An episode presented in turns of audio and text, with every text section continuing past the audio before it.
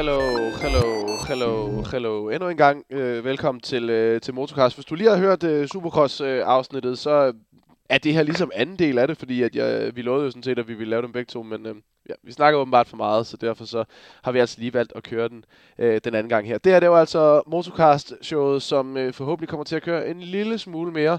Øh, sådan generelt og kontinuerligt i, i den her sæson. Men igen, jeg kan altså ikke love noget. Øh, der er det rigtige normale arbejde og, og så videre, der, der lige kommer først. Og så, øh, og så er det her, når, når jeg har tid og så videre. Men mindre der er nogen, der begynder at kaste rigtig mange penge efter det, så, så kan det blive en større prioritet. Øh, er selvfølgelig, hvad hedder det, det her er selvfølgelig præsenteret i samarbejde med øh, Søhus Tattoo. Den ligger lige midt i Odense. Skidegod tatoverer Morten derinde. Han er øh, kæmpe motocross-fan, kører også selv motocross på, på Fyn, så derfor så kan man ligge der og blive tatoveret og lidt glemme om, øh, hvor ondt det gør, selvom det ikke gør så ondt alligevel, øh, mens man ligger og snakker om, om Jeffrey Herlings og, øh, og det cross, man har set i weekenden. Det er, det er skide hyggeligt, at man glemmer egentlig, at man ligger og, og bliver tatoveret. Han har selv, øh, jeg har sgu selv lidt maling på, på kroppen af mig, og, og det får jeg da lidt komplimenter for, så han er skide god, Søhus Tattoo i, i Odense. Og ellers så kan du altså støtte, øh, hvis du har lyst til det, på øh, 23 88 81 92. Det er, hvad hedder det, på MobilePay eller på PayPal. Den hedder Motocast. Så kan man, øh, ja, så kan jeg betale for alt det server og alt det andet pis, jeg bruger penge på, for at jeg kan sende det her afsted. Det var sådan lige øh, introen. Vi skal sådan set bare i gang med showet.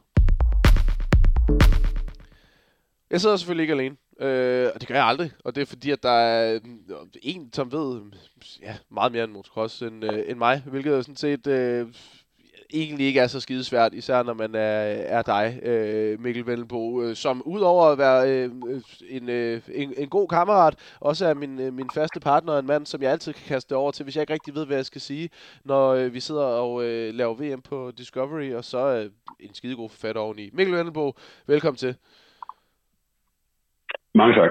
Og øh, igen, tak for, tak for en lækker, lækker præsentation. Det er næsten, er næsten alt for meget. Og jeg glemte næsten at, øh, at sige, at du selvfølgelig har øh, den, øh, den, den, den, største, hvad hedder det, øh, den største side i Danmark om, omkring motocross, nemlig, øh, eller i hvert fald den, den hyppigst opdaterede, øh, hvad hedder det, MX Index. Så, øh, så der kan man jo gå ind og læse og, og se øh, alt muligt skide godt, som, øh, som du laver. Mikkel, vi skal, øh, vi skal simpelthen snakke VM-optakt øh, i hele den her nu jeg har også lyst, jeg vil gerne lave min VM-optag, for jeg havde corona øh, i sidste uge, hvor vi skulle have lavet den ude på Discovery, hvor du så heldigvis kunne, kunne hive Emil Larsen ind i stedet for, som jo øh, var en, en meget bedre substitut, end, end hvad jeg er. Han ved jo ligesom, hvad han snakker om, vores, øh, vores landstræner. Men jeg vil sgu også have en VM-optag. Jamen helt sikkert. Altså, det er jo også det. Er jo også det. Altså, og vi, vi kan jo også blive enige om, at det her, det kan jo ikke, det kan ikke snakkes nok op, det her det her brag, øh, der, vælter, der venter i, øh, i England, hvor at, jamen altså, hvor selv, øh, selv værkuderne nu blander sig i action. Altså, ja, det lige, altså, jeg siger det, at, øh, at hårene de står op på min arm. Jamen, det kan jeg godt forstå, og, og det, det skal vi snakke rigtig meget om lige om lidt, øh, hvad der foregår over i Madley Basin lige nu. Men vi skal jo lige starte med at sige, Mikkel, øh, vi har, altså, du har jo meldt det ud øh, på, på dine forskellige kanaler og, og så videre. Øh, men hvis man har set VM de sidste par år, jamen, så har man jo øh, forhåbentlig set det på Discovery. Øh, og, og set det med, med dig og mig som, som kommentatorer. Og øh, det skal vi igen i år.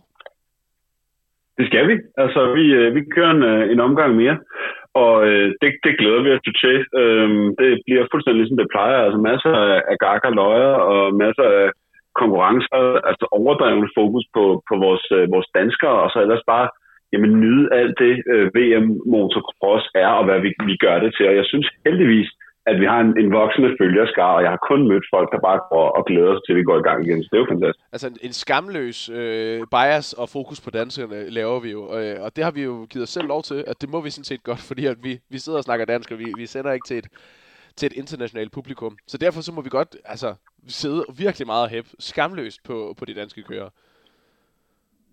Jamen, det er der ingen tvivl om. Det, det, er jo, det, er jo, det er jo reglen. Det er jo også det, man får med, ikke, når man ser det, ser det sammen med os. At, at vi holder fokus på, hvor de ligger henne. Vi prøver at få nogle insights til, hvor, hvordan, hvordan det går. Og det er bare federe, når man ser det. Altså, der er jo så mange sportsgrene, hvor at, at der er den her sammenholdsstemning, og man ligesom kan male Danbro i skærmen. Det synes jeg, vi er ved at få i, i, i motocross. Og det er jo egentlig bare lige der, vi arbejder hen imod. Altså, det må man bare sige. Ja, for at sige, at, at, at vi, der er jo mange, der har spurgt, hvorfor er det, I går så meget op i det her med den der Facebook-side og så videre. Der er jo den her Facebook-side, der hedder Motorsport på Discovery+, Plus, hvor vi ligesom hele tiden prøver at få folk til at engagere sig øh, under VM. Og den ene øh, grund, øh, det, og den største grund, det er jo selvfølgelig, at vi godt kunne tænke os at få den her, øh, den her øh, roligan-følelse, den her Dannebrogs-følelse, nu hvor vi, hvor vi endelig har øh, fire faste danskere i VM her til år 2022, øh, i hvert fald tre og en halv, hvis man skal kalde det helt fast, jamen, altså, så vil vi gerne have den her roligan-følelse, hvor, hvor drengene kan mærke, at vi sidder og ser med herhjemme. Øhm, og, og så den anden, nu er det her en niche-podcast, så derfor skal vi også godt være, være lidt mere ærlige, så øh, ser det sgu også ret godt ud inden hos Discovery, når vi er den sportsgren, der har mest engagement. Ja, men helt sikkert. Altså det, det må man også bare sige. Og som du lige netop siger, det der med at få folk til at engagere sig. Altså vi så jo også en udvikling sidste år, hvor der var de steder fangrupperinger. Ikke kun af danskerne, men af andre kører. Og der var sådan den her lidt kærlige beef imellem de her fangrupperinger. Og altså det var jo, det var jo fantastisk. Altså hvem skulle have troet det, vi, vi kunne opnå det med, med, med noget dækning af motocross i, i Danmark. Det viser jo også bare, at det vi to i hvert fald hele tiden har, har været klar over det her med, jamen der er rigtig mange, der gerne vil den her sport, og vi er ved at åbne nogle øjne for nu, jamen altså, måske har vi faktisk ret. Jamen, det er det. Og, og igen, altså, hvis vi går ind til Discovery, og det er også, altså, det, det skal vi også være ærlige for dig, der sidder og lytter med her, for hvis du sidder og lytter med her, så er det fordi, du går op i cross, og så er det jo ikke den no- normale, altså, så kan vi også godt være lidt mere ærlige over for dig, der sidder og lytter med nu. Det er også fordi, at hvis det er, at vi kan vise, at som vi har gjort, at vi får flere kommentarer, end når der er Le Mans, eller vi får flere kommentarer, når der er DTC, jamen så engang, nogle gange cykelløb øh, og fodboldkampe, Superliga-fodboldkampe, får vi flere, mere engagement på vores ting derinde, jamen så kan de ikke ignoreres ind ved Discovery, og så kommer der til at være mere cross i dit fjernsyn. Så selv hvis du nogle gange sidder og tænker, ah, hold kæft, det er irriterende, de bliver ved med at spørge, om vi ikke lige gider at skrive noget. Gå lige ind og skriv noget en gang imellem, for så har du givet et lille bidrag til, at der sandsynligvis kommer meget mere øh, cross og, og udvidet dækning af cross i dit fjernsyn i de næste mange år fremover. Så det var bare lige sådan en lille, øh, til, til os i den lille lukkede gruppe, som sidder og lytter til den her podcast. Ikke?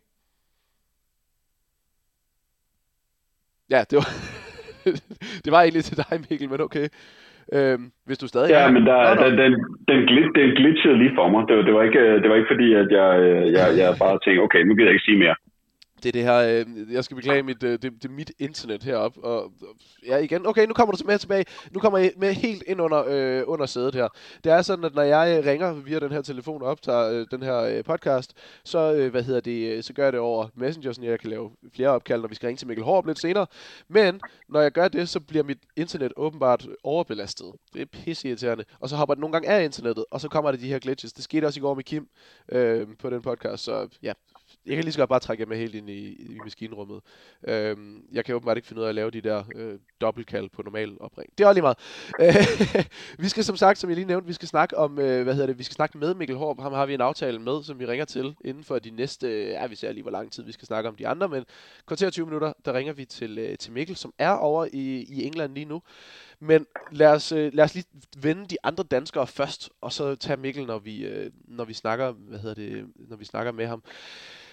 Vi kan lige så godt starte fra, fra toppen. Øh, det, det synes jeg, at øh, det fortjener. Jeg synes, vi starter i, i MXGP-klassen, øh, og vi snakker, starter med, med Thomas Kjær Olsen, som er vores, øh, vores dansker i den, øh, og, og, og stadig væk, indtil videre i hvert fald, øh, den største danske kører, vi, vi har. Lad os se, hvad, hvad der sker her næste år, fordi jeg tror også, der er et par MX2-kører, der, der har noget at sige om det. Men, øh, men Thomas Kjær Olsen, har haft en, øh, en optakt øh, i år, efter han har skiftet til, øh, til Diga øh, Procross øh, Racing. Det tog lang tid for den øh, announcement at komme ud, så, øh, så hvad hedder det, men den kom øh, endelig til sidst. Det Thomas han skal køre på øh, næste år til, til dig, der ikke ved det, det er en, øh, en KTM fra 2021, altså øh, 21 fabrikscyklen, så det er basically, altså det er den øh, cykel, som Cairoli og Prado og, øh, hvad hedder det, øh, og Herlings kørte på. Så han kører altså på cyklen nu, som vandt VM sidste år. Og det kan godt være, at der er nogen, der sidder og undrer sig lidt over sådan, nej, men hvorfor, hvorfor dit og hvorfor dat? Men så skal man bare lige huske på, at der kører kun tre fabriks KTM'er i verden lige nu. Den ene kører Herlings på, det vil sige en i MXGP, og så kører der to over i USA. Og det er det.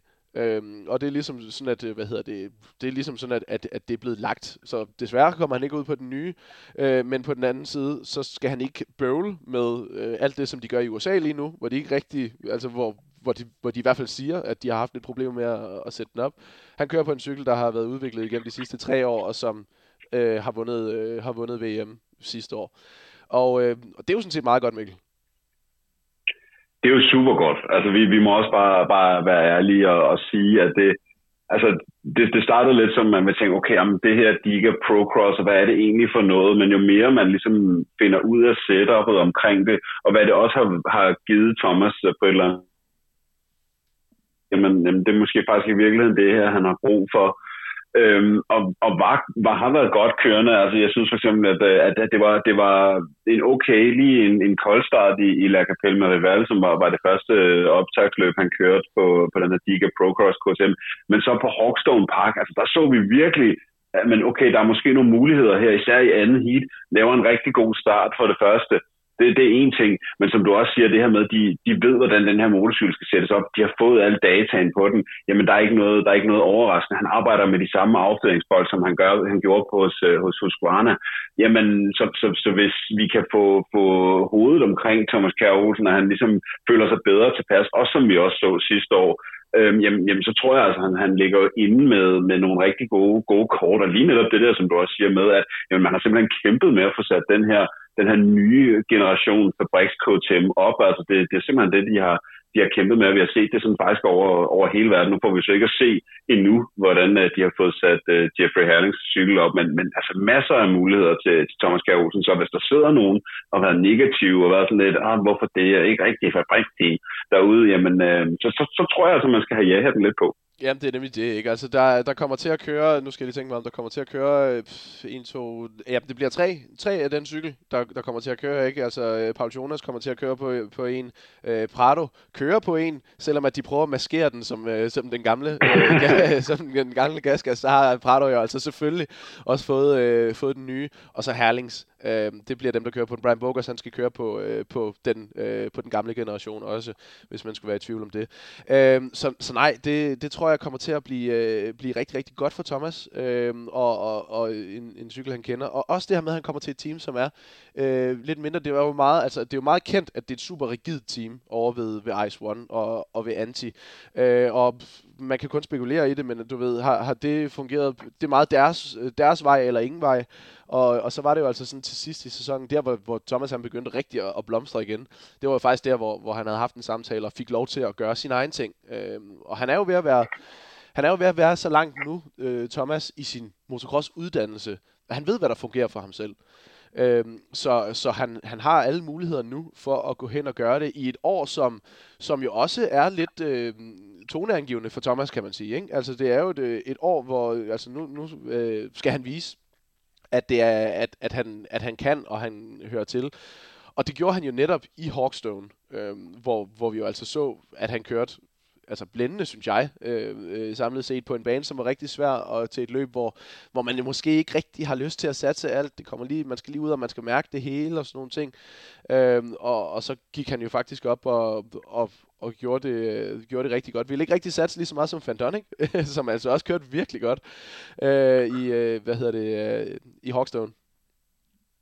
Nej, men det var, det var det. Altså, det var også det, du og jeg sad og, og, og snakkede om på tværs, da vi sad og så det her fra, fra Hawkstone.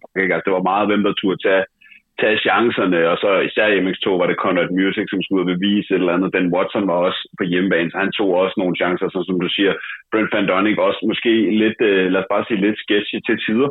Øh, men, men, men altså, vi ser Thomas Kjærhusen, der kører ud, øh, måler, hvad der kan lade sig gøre, hvad der ikke kan lade sig gøre. Han tog den her sådan lidt sketchy step op ind til den her sandpit, der var efter, når det kunne betale sig, når han følte, der var, der var styr på det. Der er også øh, kommet nogle videoer på sociale medier efter, hvordan man ser, at han faktisk rigtig sent begynder at, at lægge an til at tage den her, den her step op, og så trækker motorcyklen op. Altså en meget, meget svær øvelse. Der, jeg håber, at folk lægger mærke til, dem der så så Hawkstone, og kan altså gøre det på den måde, især for så stor en kører, men det giver altså også bare sådan lidt, lidt større mulighed for at lægge den ordentligt ned i nedkørslen. Det var altså også det, der gjorde sig. Så masser af små ting, der, der, der lover godt, og vi, vi tror jo på ham, vi hæber jo på ham.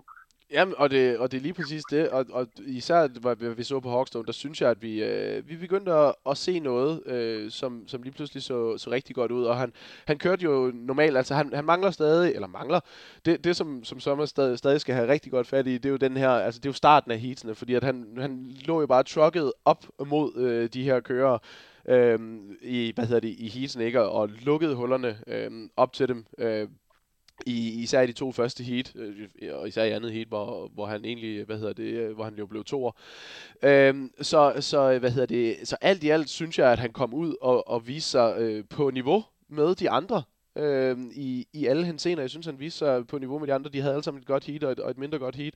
Øh, og, og derfor så, så er jeg meget, meget fortrøstningsfuld til, til den sæson, som, som kommer fremad her for, for Thomas. Jamen lige præcis. Altså det, det, det må vi også være. Altså som jeg sagde før, det her med de her nej-siger, som tænker, nu har han fået den her KTM, og han er ikke på et fabriksteam, jeg kan så gøre det lige så godt. Det var fuldt ud lige så godt, som det han leverede sidste år på Husqvarna, så lad os bare fejre den af, af bordet, som du siger. Altså, hans, hans, det han skal virkelig arbejde på nu, det er jo ikke, det er jo, lad os sige, fra de første 20 meter, og så den første omgang det er lige der, hvor man ligesom skal, skal, skal han skal skue, han skal skue med, med de albuer og være lidt mere, mere voldsom. Jeg havde personligt, som vi også har snakket om, glædet mig til, at vi, får, vi fik jamen, den her lørdag tilbage med kvalhit og sådan noget, så han rigtig kunne komme ind på banen, så han ligesom ved, hvad det ligesom var for noget. Ligesom da han kørte i MX2. Altså vi har jo snakket om det her med, at jamen, da, da, da det her forsvandt, da det blev en dags format, så var det ligesom om, at det blev lidt sværere, fordi han skulle være god til banen hurtigere. Ja. Fordi det tager lige lidt tid for ham at komme ind i det, øhm, og, og lige snart han får de her mange gange på banen, der, jamen, så, så, så, så er det som om, så har han styr på det, og så kommer han altså ud guns blazing, ligesom han gjorde i andet hit på Hawkstone. Der er han styr på banen, der vidste han, hvor han kunne, kunne sætte ind, hvor han øh, skulle køre, hvor han ikke skulle. Jamen altså, så, så, så jeg synes, at hvis han får styr på det der også, det der med måske at, at trække sig lidt på den, den første omgang, som han gjorde i, i, øh, i Hawkstone, der var så også, altså lad os bare kalde det et morast, for nu at bruge et godt gammeldags øh, dansk ord, ikke? Øhm, og nogen, der ville ud og bevise noget, og, og Thomas der tænkte på en, en VM-start lige om lidt. Men jeg synes, at, at han har fået langt bedre fat i, i det meste. Og han er jo en, han er jo en ting, som, som kører. Så det her med, at han får nogle flere gange på, på banen og sådan noget, det, det kommer til at gøre en forskel. Så ikke lige her i weekenden, men så på sigt. Lige præcis.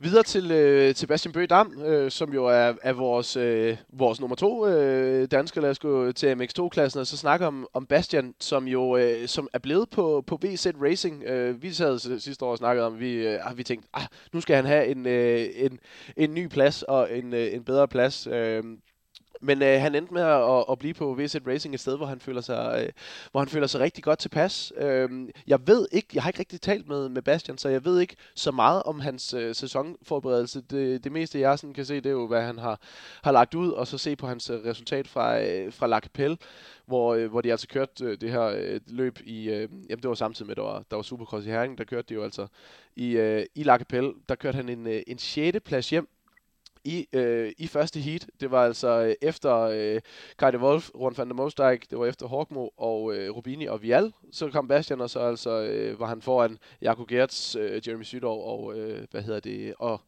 øh, Liam Everts. Så, øh, så der gjorde han det jo egentlig ret godt, og kørte altså også en, øh, en 14. plads hjem i superfinalen, hvor de altså kørte sammen med, øh, med, M, hvad hedder det, med MSGP-kørende igen synes jeg, at det er øh, øh, lige ned i, i det, hvor, hvor Bastian skal være. Øhm, og og det, det synes jeg egentlig, at på en eller anden måde, at han kører to rigtig gode heat i La Capelle. Det er jo noget, vi også har, har ventet på, ikke? De her to gode heat, fordi vi ved, at han har så meget at komme med. Bastian, han har den her fart, så er det stabiliteten.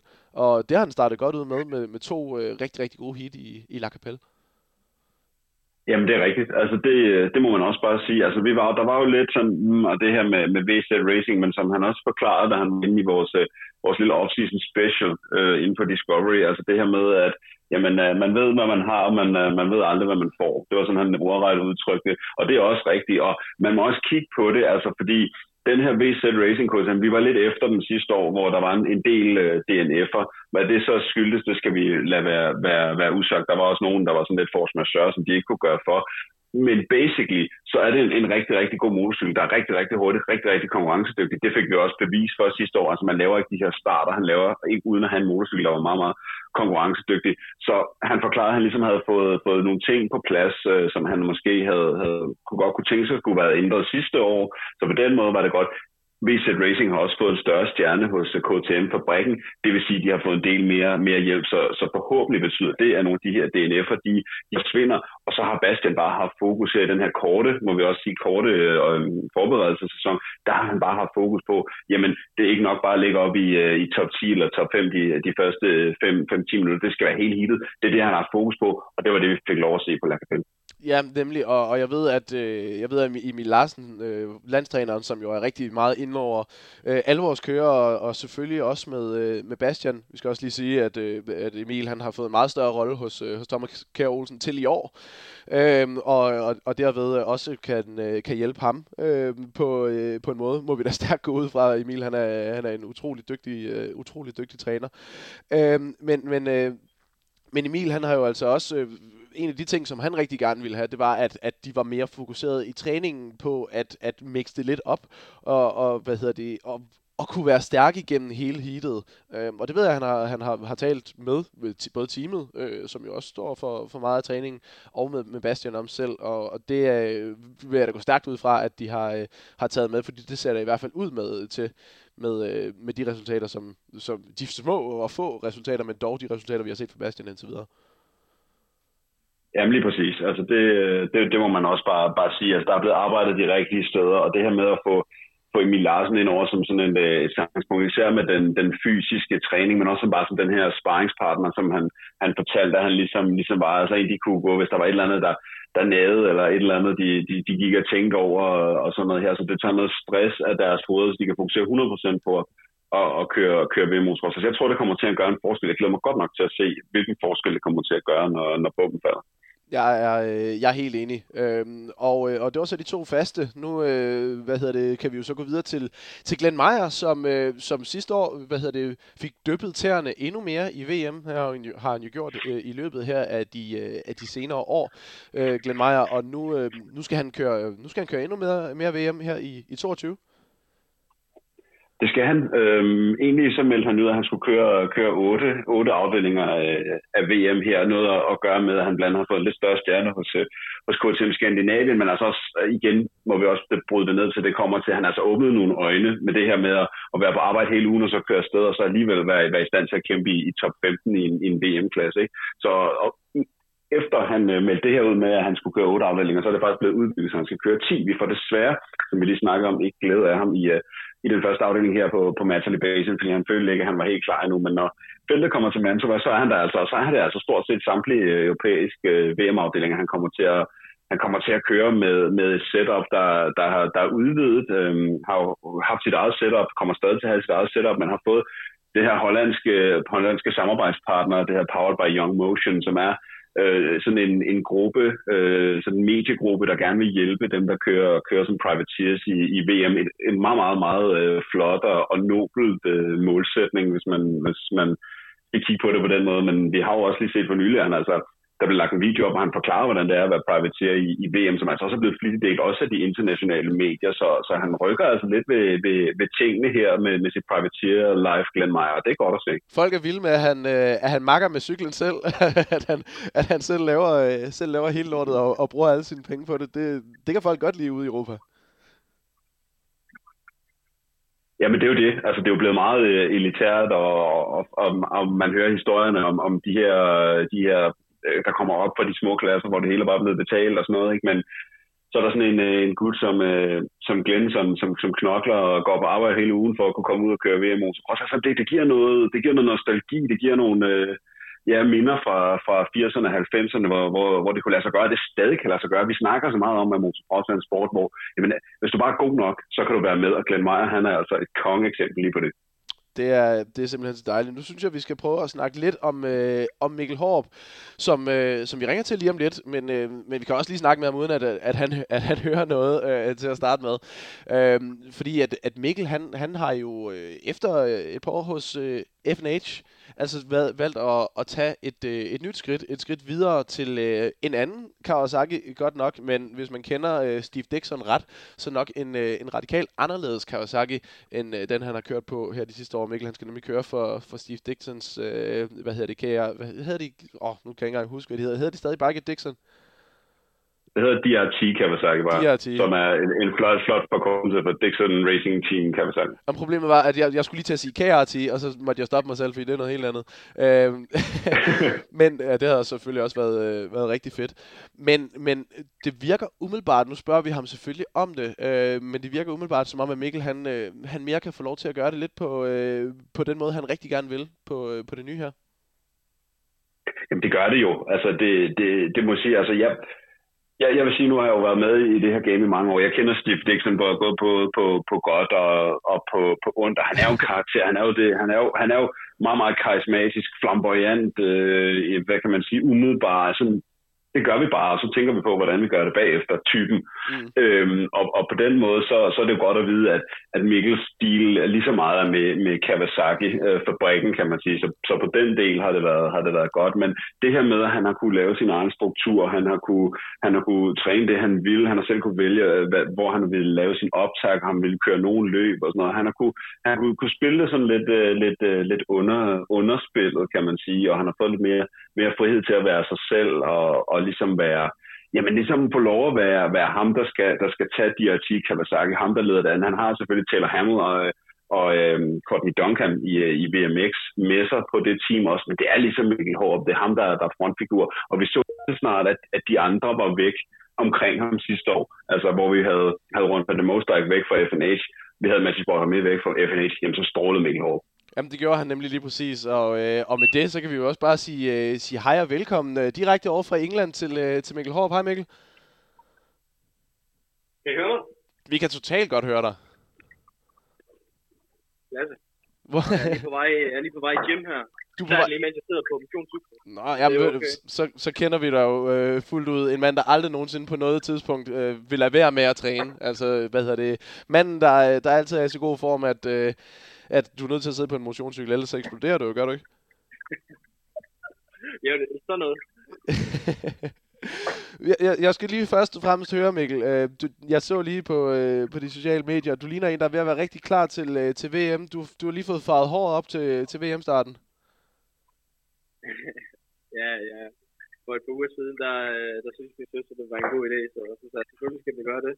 Så ja. der fik jeg simpelthen en afblejning hår, så jeg er allerede rimelig blond i forvejen. Jamen, det skulle også... Det kridet. jeg skulle også til at sige, det, det, det skinner på en helt anden måde nu. Altså, det er næsten ærgerligt, at du skal køre med hjelm på. Hvad synes I om det? Altså, jeg, jeg, jeg er vild med det. Altså, det bringer, det bringer minder tilbage fra, fra dengang, jeg gik i folkeskole, hvor alle drengene de fik afbladet håret fuldstændig, og jeg måtte ikke, fordi at, øh, ja, du er for mørkhåret, det kommer til at ødelægge dit hår. Så jeg, jeg er bare vildt misundelig. Jamen, jeg, altså, jeg, jeg, jeg er fuldstændig på, at jeg var en af dem, der rendte rundt med, med afbladet pandehår. Altså, hvor man tænkte, at det, det er fedt. Altså, jeg synes, det, det, det er lækkert. Og man kan rigtig godt kan lide techno, altså tilbage fra, fra scooter-dagene og sådan noget. Altså, jeg, jeg er vild med øhm, Mikkel, vi, vi sad lige og snakkede om, du, øh, du hvad hedder det, om, om din kommende sæson, og, og vi er jo nødt til at starte øh, ved, ved det åbenlyse, at øh, du har skiftet team. Du, øh, du bliver på samme farve, men du har simpelthen skiftet team over til, øh, til hvad hedder det, øh, til Dixons, øh, til Dixons Kawasaki. Øh, fortæl lige lidt om det, snak lidt om, øh, om skiftet, både hvorfor, øh, og øh, ja, start med sådan, hvorfor skiftet? Øh, jamen, først og fremmest så øh, var der nogle ting, som jeg egentlig godt følte, jeg kunne gøre bedre, da jeg var ved FH. Men på grund af måden, man de arbejdede på øh, ved FH, og de restriktioner, de havde, så var det ikke muligt. Og så følte jeg mig egentlig rimelig godt tilpas på en Kawasaki, så generelt og et godt, øh, hvad hedder det, et, øh, et godt samarbejde med Kawasaki i Europa. Øh, så jeg snakkede lidt med chefen der, og og vi kom egentlig frem til, at mig og Steve ville være et godt samarbejde, hvis vi kunne lade sig gøre. Øhm, så, så mig og Steve, da vi snakkede sammen, og vi fandt egentlig frem til en god plan, øh, som vi begge to følte ville være, være godt til, til fremadrettet. Øh, og så blev jeg egentlig virkelig hudt på ideen, og derfor så skrev jeg under øh, på kontrakten med øh, Steve Dixon. Øh, jeg havde også andre tilbud, men jeg følte, at det her det var nok den, der vil passe mig allerbedst som personligt. Okay. Og kan, kan du sådan, kan du, kan du uddybe det, en, øh, hvad hedder det, på en eller anden måde? Sådan, hvad er det, der, du ved, hvad er det, der passer dig bedre sådan personligt ved at, ved at komme over til ham? Jamen, der er nogle ting, altså, jeg har jo efterhånden prøvet at være i forskellige teams, og jeg ved godt, hvad jeg, hvad jeg egentlig gerne vil, sådan for at få det til at lykkes. Øhm, og jeg kan som personligt godt lide at have lidt eget ansvar, øhm, og have mulighed for at træne, sådan som jeg gerne vil fordi, som du siger, jeg kan godt lide at sørge for, at jeg er i god form, og jeg, jeg kan bedst lide, når der ikke er restriktioner på, hvor meget jeg skal køre, så ved jeg, jeg er bedst sådan køre, hvor jeg, hvor jeg ved, hvis, om hvis jeg vil gerne ud og køre, så kan jeg tage ud og køre. Mm. Øhm, og så er der andre ting, øh, hvor det er bare mega nemt at arbejde sammen med Steve. Øh, jeg kan få min mekaniker med hjem til Danmark, øh, så jeg kan gøre min træning derhjemme. Det vil sige, at jeg kan være lidt mere afslappet, når jeg endelig har fri øh, hvilket også er en fordel, fordi det har tit været svært som dansker at fordi man skal bo i udlandet, Mm. for at kunne få det til at lade sig gøre. Øh, og jeg synes egentlig, det vil være en spændende mulighed at prøve at se, om det ikke kunne lade sig gøre at træne på danske baner, øh, og lave en god nok forberedelse til at gå med på højeste VM. Jamen, så prøv lige at, så, så, så prøv lige at, at, at, at, fortælle lidt om, om det, dit program mere, fordi hvor, øh, hvordan kommer det så til at være? Hvor kommer du til at, kommer du stadig til at have bopæl i, i Belgien og, og base der, øh, eller øh, øh, flytter du til England, eller, eller vil du have base hjemme i, i, i Danmark? Hvad, hvad, er, øh, hvad er dit program sådan? Øh, nej, altså som, som udgangspunkt, så øh, hører basen til i Danmark. Mm. Øh, jeg har købt et lille hus øh, med garage til, hvor mig en mekaniker kan arbejde, øh, og jeg kan bo øh, med gode træningsfaciliteter. Og så, som jeg ved, så selv på Silkeborg, hvor jeg er født og opvokset, der er mange fine baner rundt omkring, hvor jeg altid kan køre. Største udfordring er selvfølgelig vejret, fordi i øh, vintermåneder, så kan det godt være lidt, lidt dårligt vejr, inden på grund af frost eller noget, men jeg føler egentlig, i hvert fald den her vinterperiode har jeg fået det til at lade sig gøre fint. Vi havde udmærket vejr i december, så jeg kunne køre udenfor for det meste. Det var lige på et par dage, hvor jeg skulle ind i øh, indoor herning.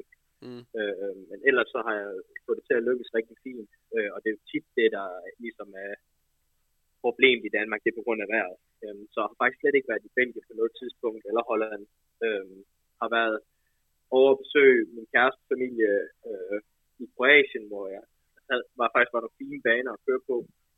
Øh, og så var jeg i Spanien, som folk nok så på min Instagram også, Mm. øh, i et par uger. Hvilket var rigtig fint, også bare for at køre en masse timer, hvor man ikke skal sørge for, at det hele det skal gøres rent efter hver dag, fordi der er selvfølgelig er lidt bedre dernede.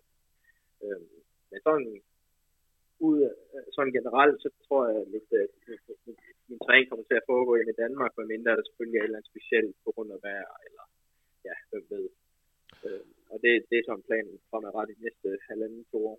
Og nu, nu nævnte du det. Og det er jo super interessant. Nu, nu, nu brød jeg lige ind, fordi at nu, nu tænker jeg, nu, nu stikker jeg lige ind, altså, men fordi det er jo, det er jo super interessant. Altså, man hører altid, at man kan simpelthen ikke, man kan simpelthen ikke øh, overleve, man kan simpelthen ikke køre VM, hvis ikke man, man med djævelens vold og magt holder til i, øh, i Benelux, i Holland eller i, i, i Belgien. Men nu har, du, nu har du prøvet begge, begge ting her, og du siger, at det fungerer bedre for dig. Altså, tænker du, at man kunne gøre en lige så god forberedelse til, til, til et VM? Altså, det går ud fra, at du tænker, i og med det, er det du har gjort, men, men er, det, er det i virkeligheden noget, der, der er ved at være sådan lidt passé? Altså, kunne man forestille sig, at der, der måske er i, over i de, øh, det jyske, hvor der er en masse sandbaner at køre på, altså, det var måske der, der var, der var grundlag for. Var det der, alle VM-kørende skulle bo?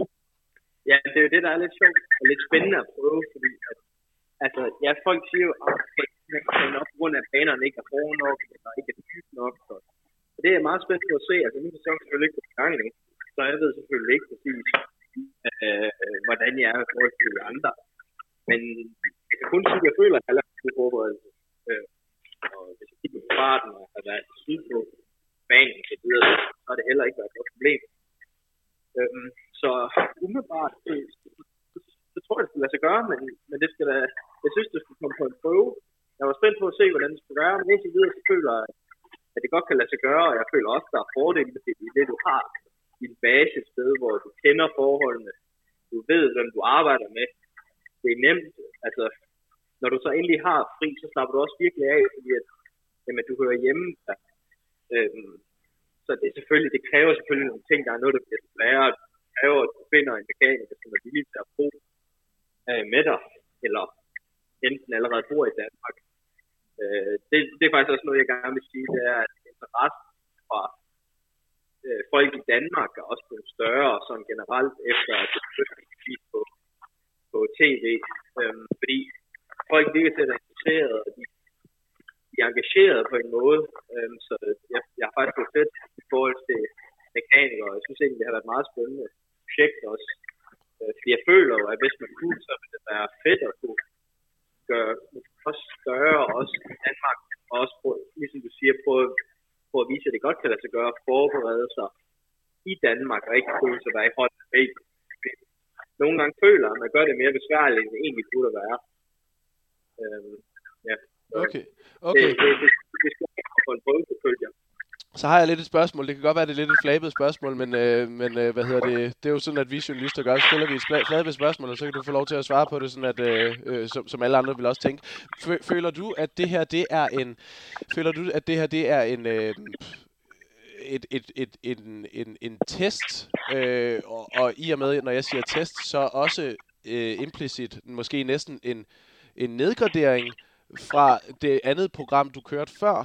Øh, og, og det jeg tænker også, det er sådan, at dine ambitioner så stadig lige så høje for dine resultater, når du kører den her, altså når, når du prøver det her af med at bo hjemme i Danmark? Jeg ved ikke, om du forstår spørgsmålet. Jeg forstår helt præcis, hvad du siger. Og nej, mine forventning øh, forventninger er ikke mindre. Tværtimod, jeg føler, at jeg har lavet en bedre forberedelse, end jeg har gjort øh, ved inden. Øh, jeg har kørt flere timer på crosser. Jeg har også brugt flere timer i øh, fitnesscenter. Øh, og holdt mig.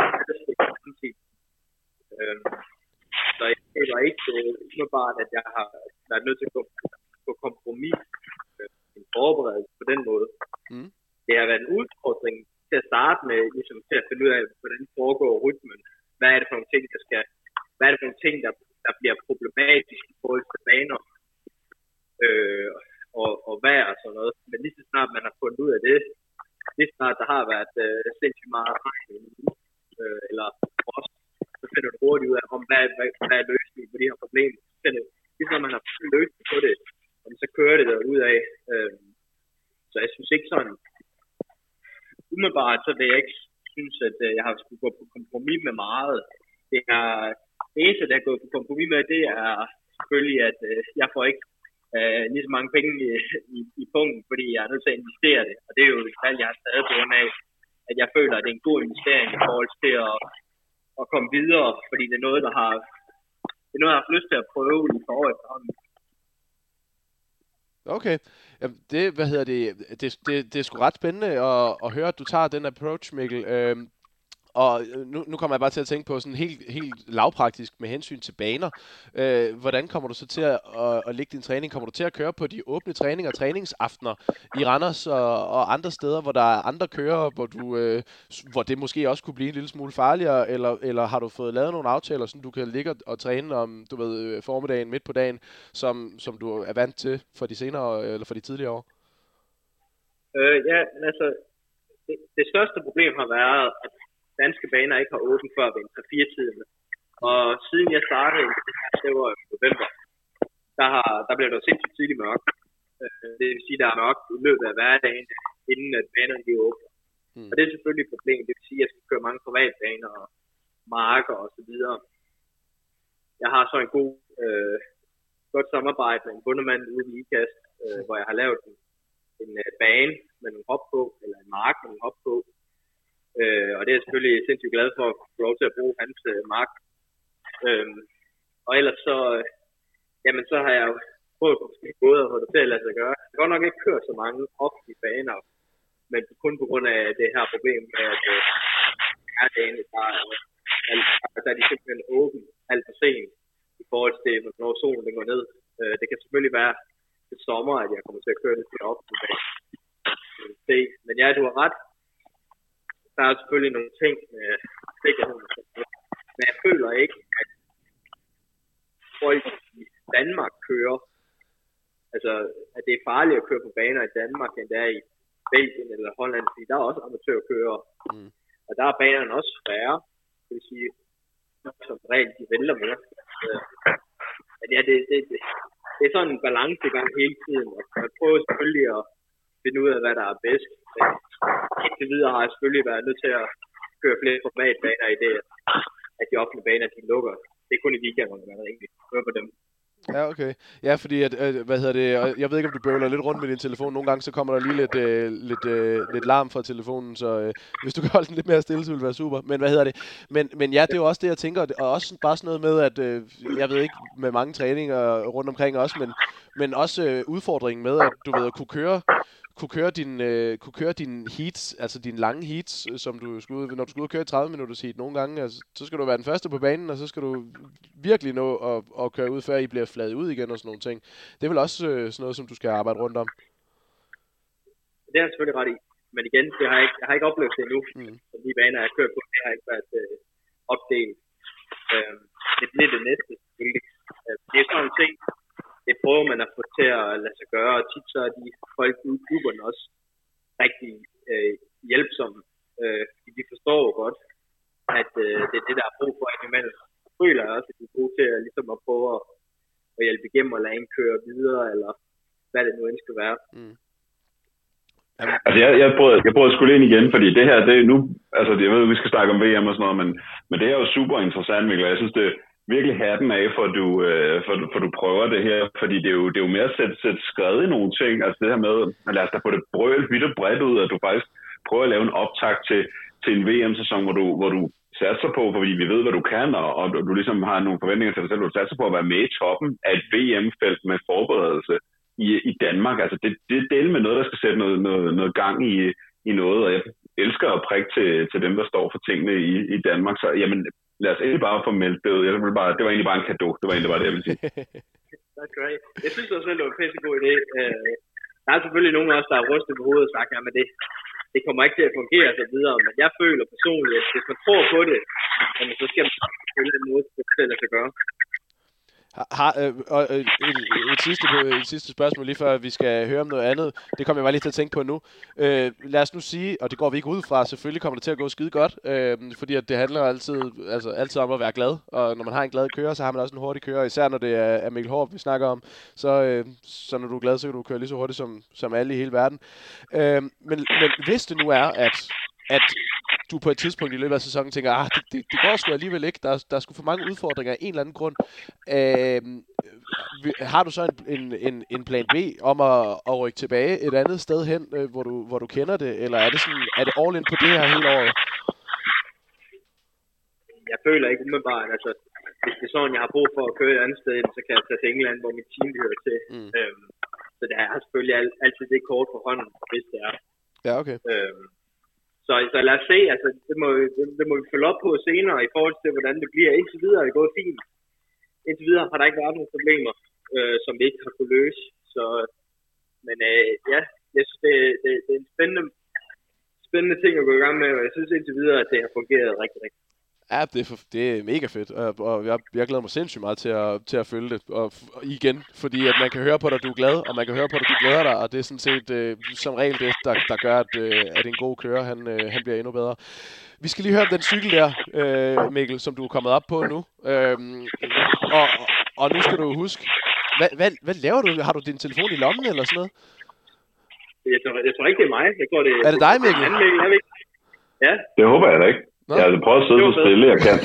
der, der, det er som om, der er nogen, der sidder og filer sandpapir på deres mikrofon.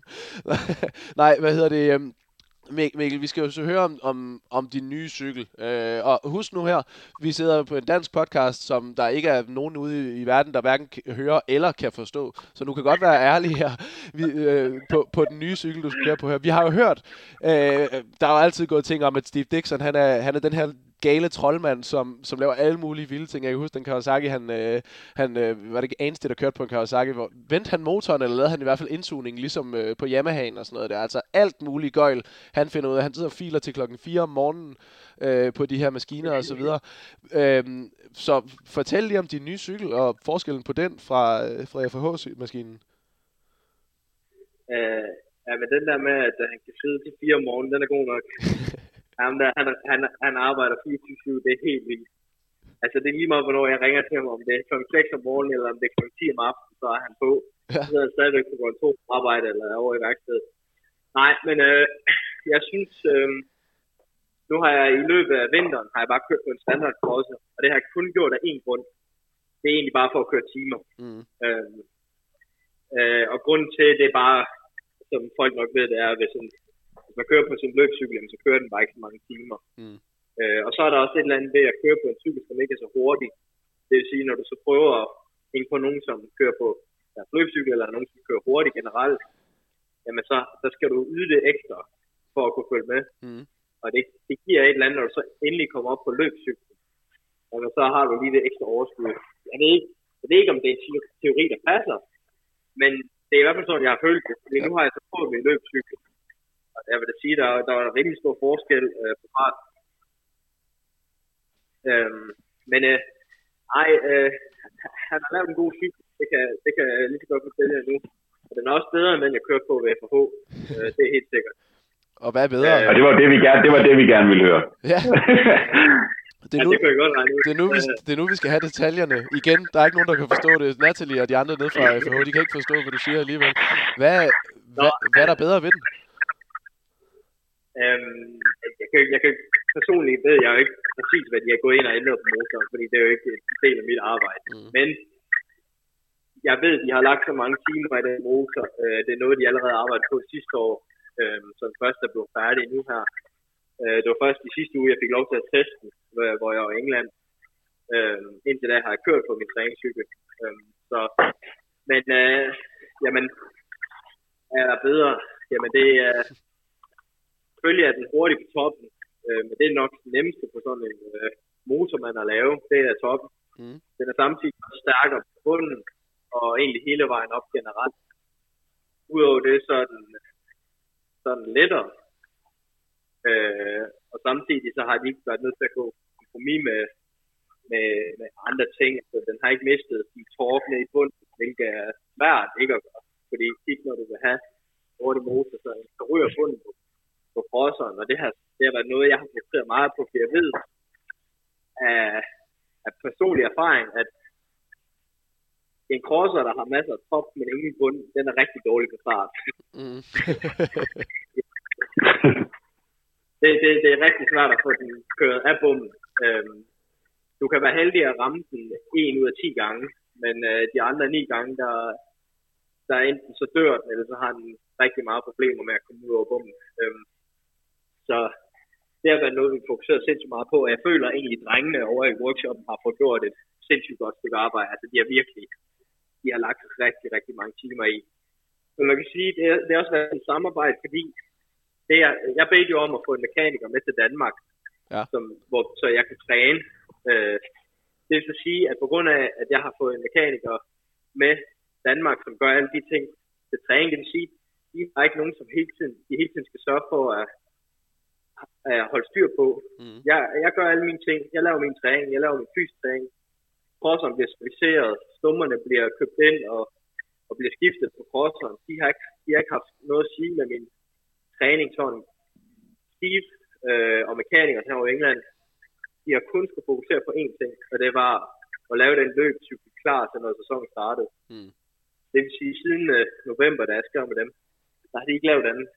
Der var en uge, hvor jeg var over at teste øh, i slutningen af november. Ellers så har, jeg, så har de haft øh, tid til bare at arbejde på motoren, uden at nogen styring. Der er selvfølgelig også meget at sige, altså, at de har haft tid til det, fordi de ikke hele tiden har haft en rende, der skulle være, have vasket crosser og serviceres crosser, fordi at jeg har trænet derovre. Mm. Det, det lyder som om, at du er, er et virkelig godt sted, Mikkel. Øhm, det, det, det lyder virkelig sådan.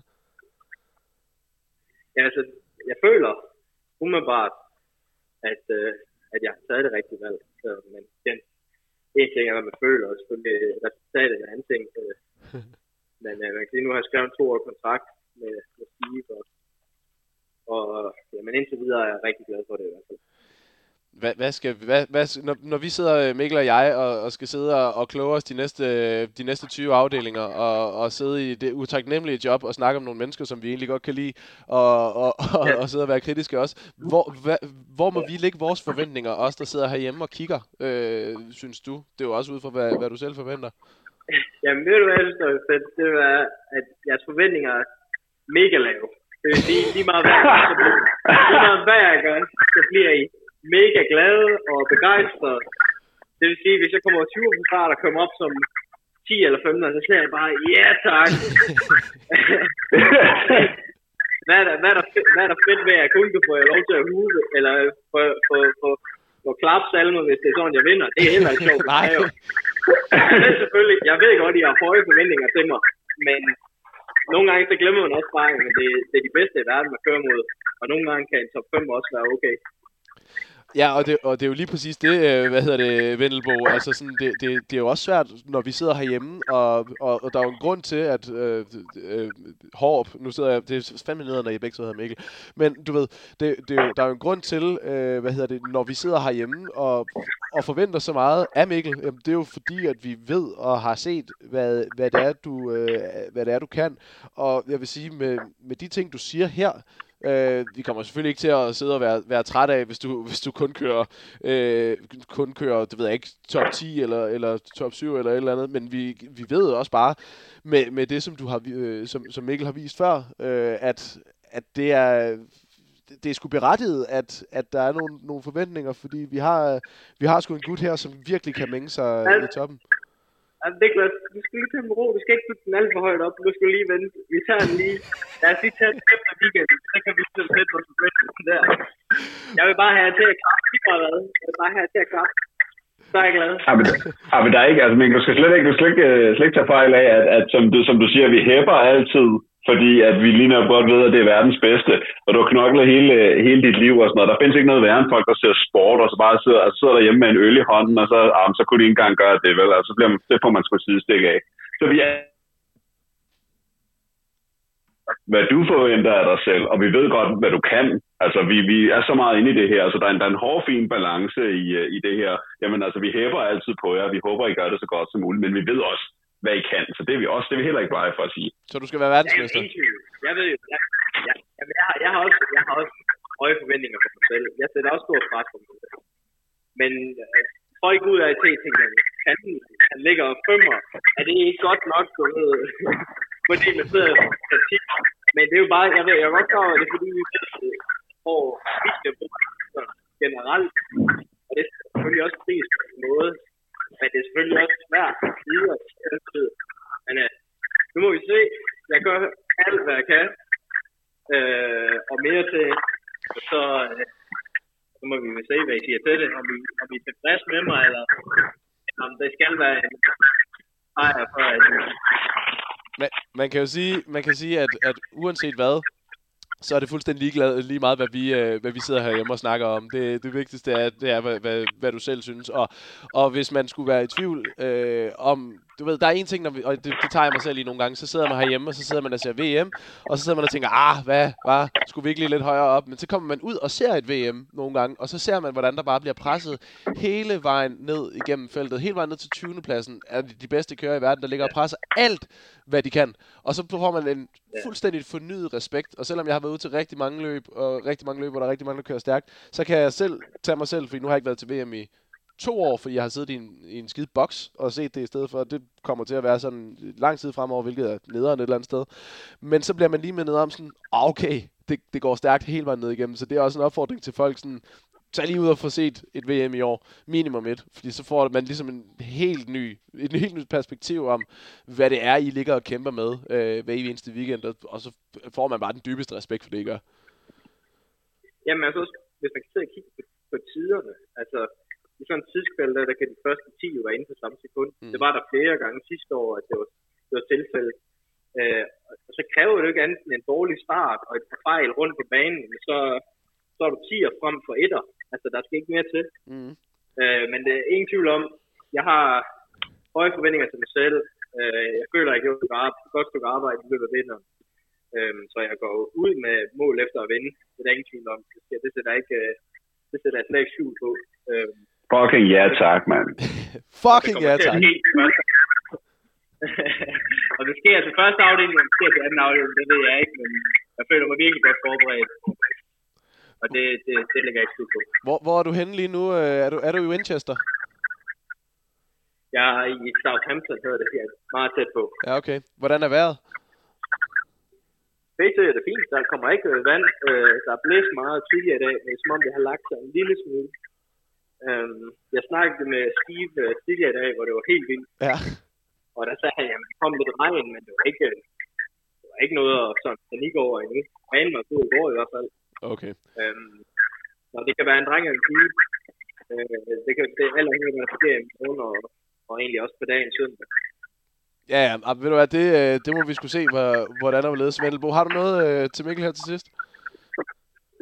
Ikke, ikke andet end at min, øh, min sædvanlige, øh, sædvanlige øh, jamen jeg håber selvfølgelig, at det, det går, går super godt. Øhm, det, må, det må jeg sige, at det er fedt at høre, Mikkel, igen, at det er bare det, er det du går efter. Går efter sejren, altså jeg vil med det. Det, det er det, der gør, at vi hæber på jer fucking hver gang, man hvad der sker. Præcis. Og, øh, og med det, så øh, vil jeg sådan set bare sige tak, Mikkel, fordi du gad at, øh, du gad at være med øh, på det her, og så øh, kæmpe, meget, øh, kæmpe meget held og lykke øh, i løbet af sæsonen. Jeg, jeg tænker, at vi godt kan få lov til lige at, at tage et par snakke i løbet af sæsonen med dig også, for at høre, hvordan det går. Selvfølgelig. Jeg sætter stor pris på det. Det er sgu i orden, Mikkel. Jamen, øh, tilbage og, og køre din uh, træning, og så, øh, hvad hedder det, knækker bræk her i weekenden, ikke? Jo, tak. Vi snakkes. Det gør vi.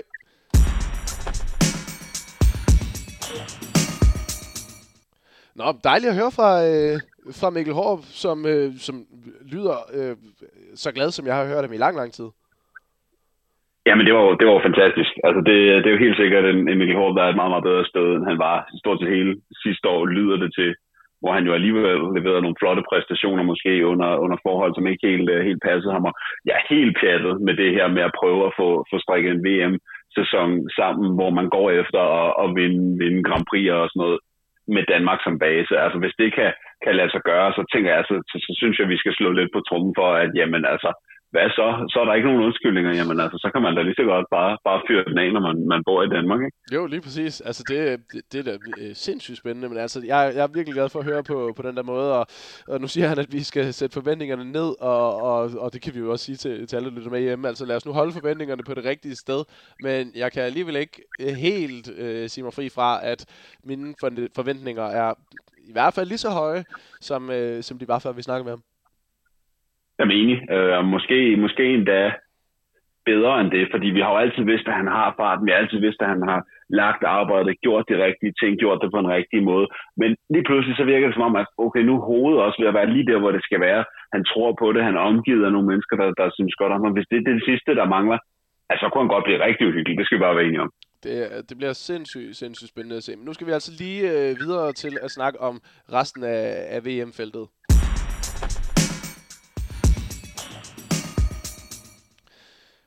Og jeg synes bare, at vi starter i, øh, i MSKP-klassen i, øh, igen, og, og prøver at gennemgå den. Og jeg har sådan set bare taget, øh, taget startlisten frem, øh, som er, blevet lagt ud, og så tænker jeg bare, at vi, vi gennemgår den øh, sådan lidt slavisk igennem. Øh, vi, vi, det går selvfølgelig ikke ned i alle kørende, men måske øh, tager, nogle, tager nogle udpluk af, af dem, der er, der er spændende. Og, det allerførste, der skal nævnes, er også manden, der står øverst, fordi han skal køre med nummer 1. Det er jo, øh, det er jo Jeffrey Herlings, og som vi ikke kommer til at se lige med det samme, i, i hvert fald. Øh, har altså øh, brækket, øh, nu kan jeg ikke engang huske, om det var foden eller anklen. Var det anklen? Det er hælen. Det var hælen, sgu da. Den er brækket. Øhm, og hvad hedder det, øh, og blevet opereret i den, og, og bliver øh, ikke klar her til det første, og, og jeg tror, altså der er ikke blevet meldt så skide meget ud endnu, og, og sådan, hvad jeg har kunne samle sammen, Øhm, rundt omkring, så øh, bliver det heller ikke inden for øh, sådan den første øh, måned. Altså det ligner lidt allerede, at, øh, at han ikke bliver verdensmester i år.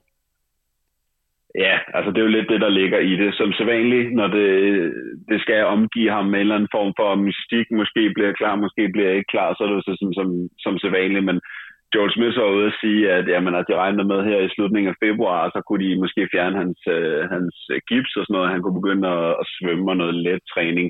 Øhm, han udtalte selv, at det kunne være to Grand Prix, og det kunne være fire, der er ingen, der rigtig ved det. Jeg hælder til at tro måske, at det mere er, er, er fire end, end, end, end to, og jamen altså, man, man kender ham, men lige pludselig så kan det være, at han, han står der, fordi han har fået en eller anden, en eller anden tosset tanke, og den her VM-titel sidste år har, har føler, at han har fået de vinger tilbage, han havde, da, da han var MX2-verdensmester, så, så vi må se om, om, om hvad, men ja, altså det, det ser svært ud, fordi jeg tror, det bliver et par Grand Prix eller tre, han kommer til at sidde. Jeg så lige i går, at han lagde op øh, på, på Instagram på, på sin story, at han havde fået gipsen af, og, øh, og så, så, hvad hedder det, øh, sad og fik lidt, øh, lidt mobilisering og lidt massage af hans tilsyneladende nye kæreste øh, igen. Og, øh, og det så jeg også i, i et af, hvad hedder det, øh, i, i et af de her interviews, sådan optagsinterviews, øh, hvor der blev snakket om hans tur til, til Dubai, hvor han også øh, sagde, at der fik han trænet rigtig meget dernede. He, he, he, he.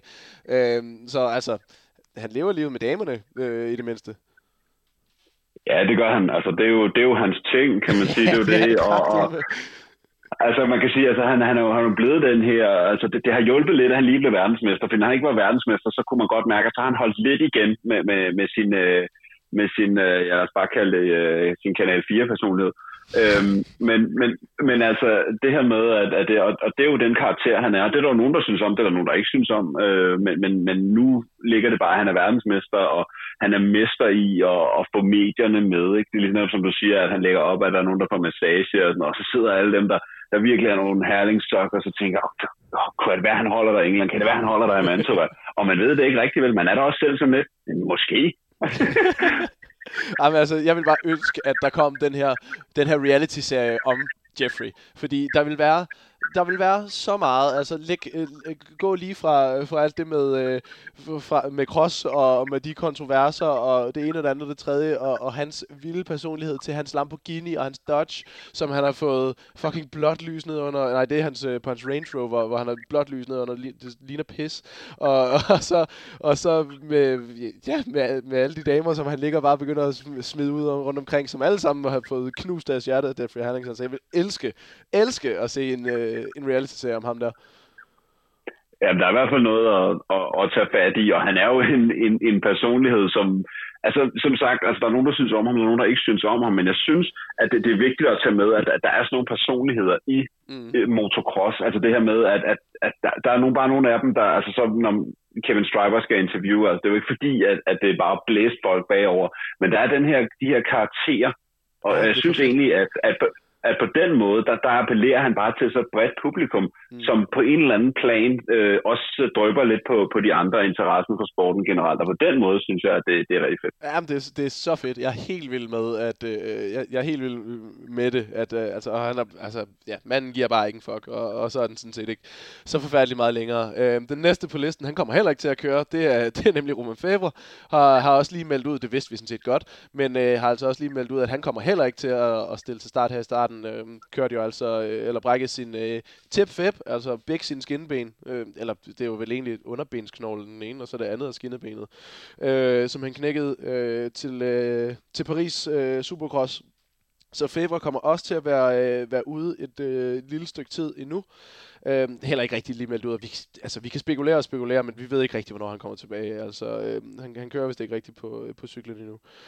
Øh, Nej, han, øh, der, der, altså, de sagde til, han fortalte til det der, der var sådan et, et pressemøde til noget MSGP online, noget, at altså i slutningen af, af måneden, så han var meget, meget tæt på at kunne køre, køre på noget, der var flat. Øh, altså bare, bare køre på en mark eller sådan noget, men, men det, det ville han ikke. Og så gik der alligevel yderligere tid, før han, han ville stille op, fordi hvis han stillede op, så ville han også stille op for at kunne, ligesom kunne vise, det, vise sig ordentligt. Ikke? Så, så, så på den måde, så, så skal vi nok, at det, det er lidt hen i toget være ligesom med, med Herlings, men det er nok noget eller sammen med tidshorisont, tror jeg. Ja, fordi altså i starten, der, i, i starten, der vidste man det ikke rigtigt, og der hørte jeg også nogle andre, der har, har haft samme skade og så videre, der snakkede om, at det kan tage op til et halvt år, og, og vi er alligevel kun tre måneder efter nu, øh, at, han, øh, at han brækkede den. Så øh, hvis han allerede nu her, og det, de kan de jo, altså de er i god form, så det er jo de her mennesker, det er dem, der heler hurtigst, altså har, har, har hvad hedder det, øh, har fysioterapeuter og behandlere på hele tiden, så, så han kommer til at hele, hele så hurtigt, som man kan.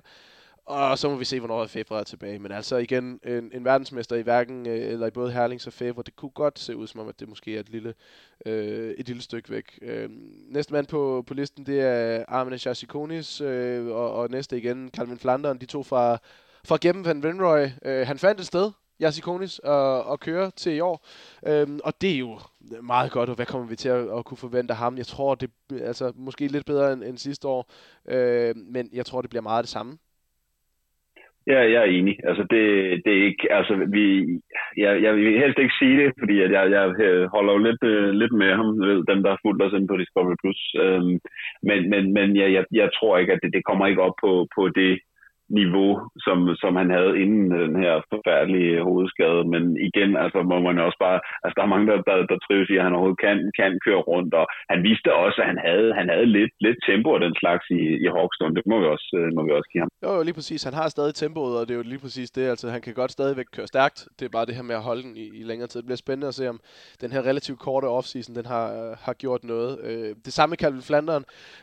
Jeg forestiller mig, at det bliver lidt af det samme. Jeg, tror, jeg, jeg, jeg tror, han er blevet jeg tror, han har fået en ordentlig mavepuster, da han ikke fik det her Kawasaki ride, som gik til, øh, til Ben Watson i stedet for. Den gik han virkelig meget efter, og har brokket sig rigtig meget offentligt også øh, sidste år over sin Geppen-cykel. Øh, og, og, det er jo også bare, altså han er, han er blevet forventet et eller andet sted, Calvin Flanderen, med at køre på fabriksmateriel og fabriksteams, hvor du kan få test, når du har lyst, og, og så videre. Og sidste år, der brokkede han så over, at han havde haft øh, en dags test med, øh, med Kayaba, og, og det var det. Og, og, og du ved, sådan, så han skal, han skal på en eller anden måde vende sit hoved til, at det er godt nok, og det er godt nok materiel, og at Yamaha er en rigtig god cykel, fordi han viste jo stadig sidste år, at han stadig kan køre rigtig stærkt, og han stadig kan være en trussel i top 5.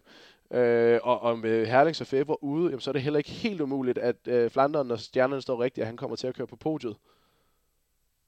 Nej, det er rigtigt. Det er rigtigt. Og, og, og igen, men, men det, det der med, Ja, altså jeg, jeg også, øh, så har det sådan lidt svært med det der, det der sådan lidt, øh, ja, lidt, lidt, lidt forkælet, fordi hvad nytter det at brokke sig offentligt over, over de her ting, ikke? Øhm, så er man sådan lidt der, sådan, okay, jamen så, så kunne han i mindste beholde sin,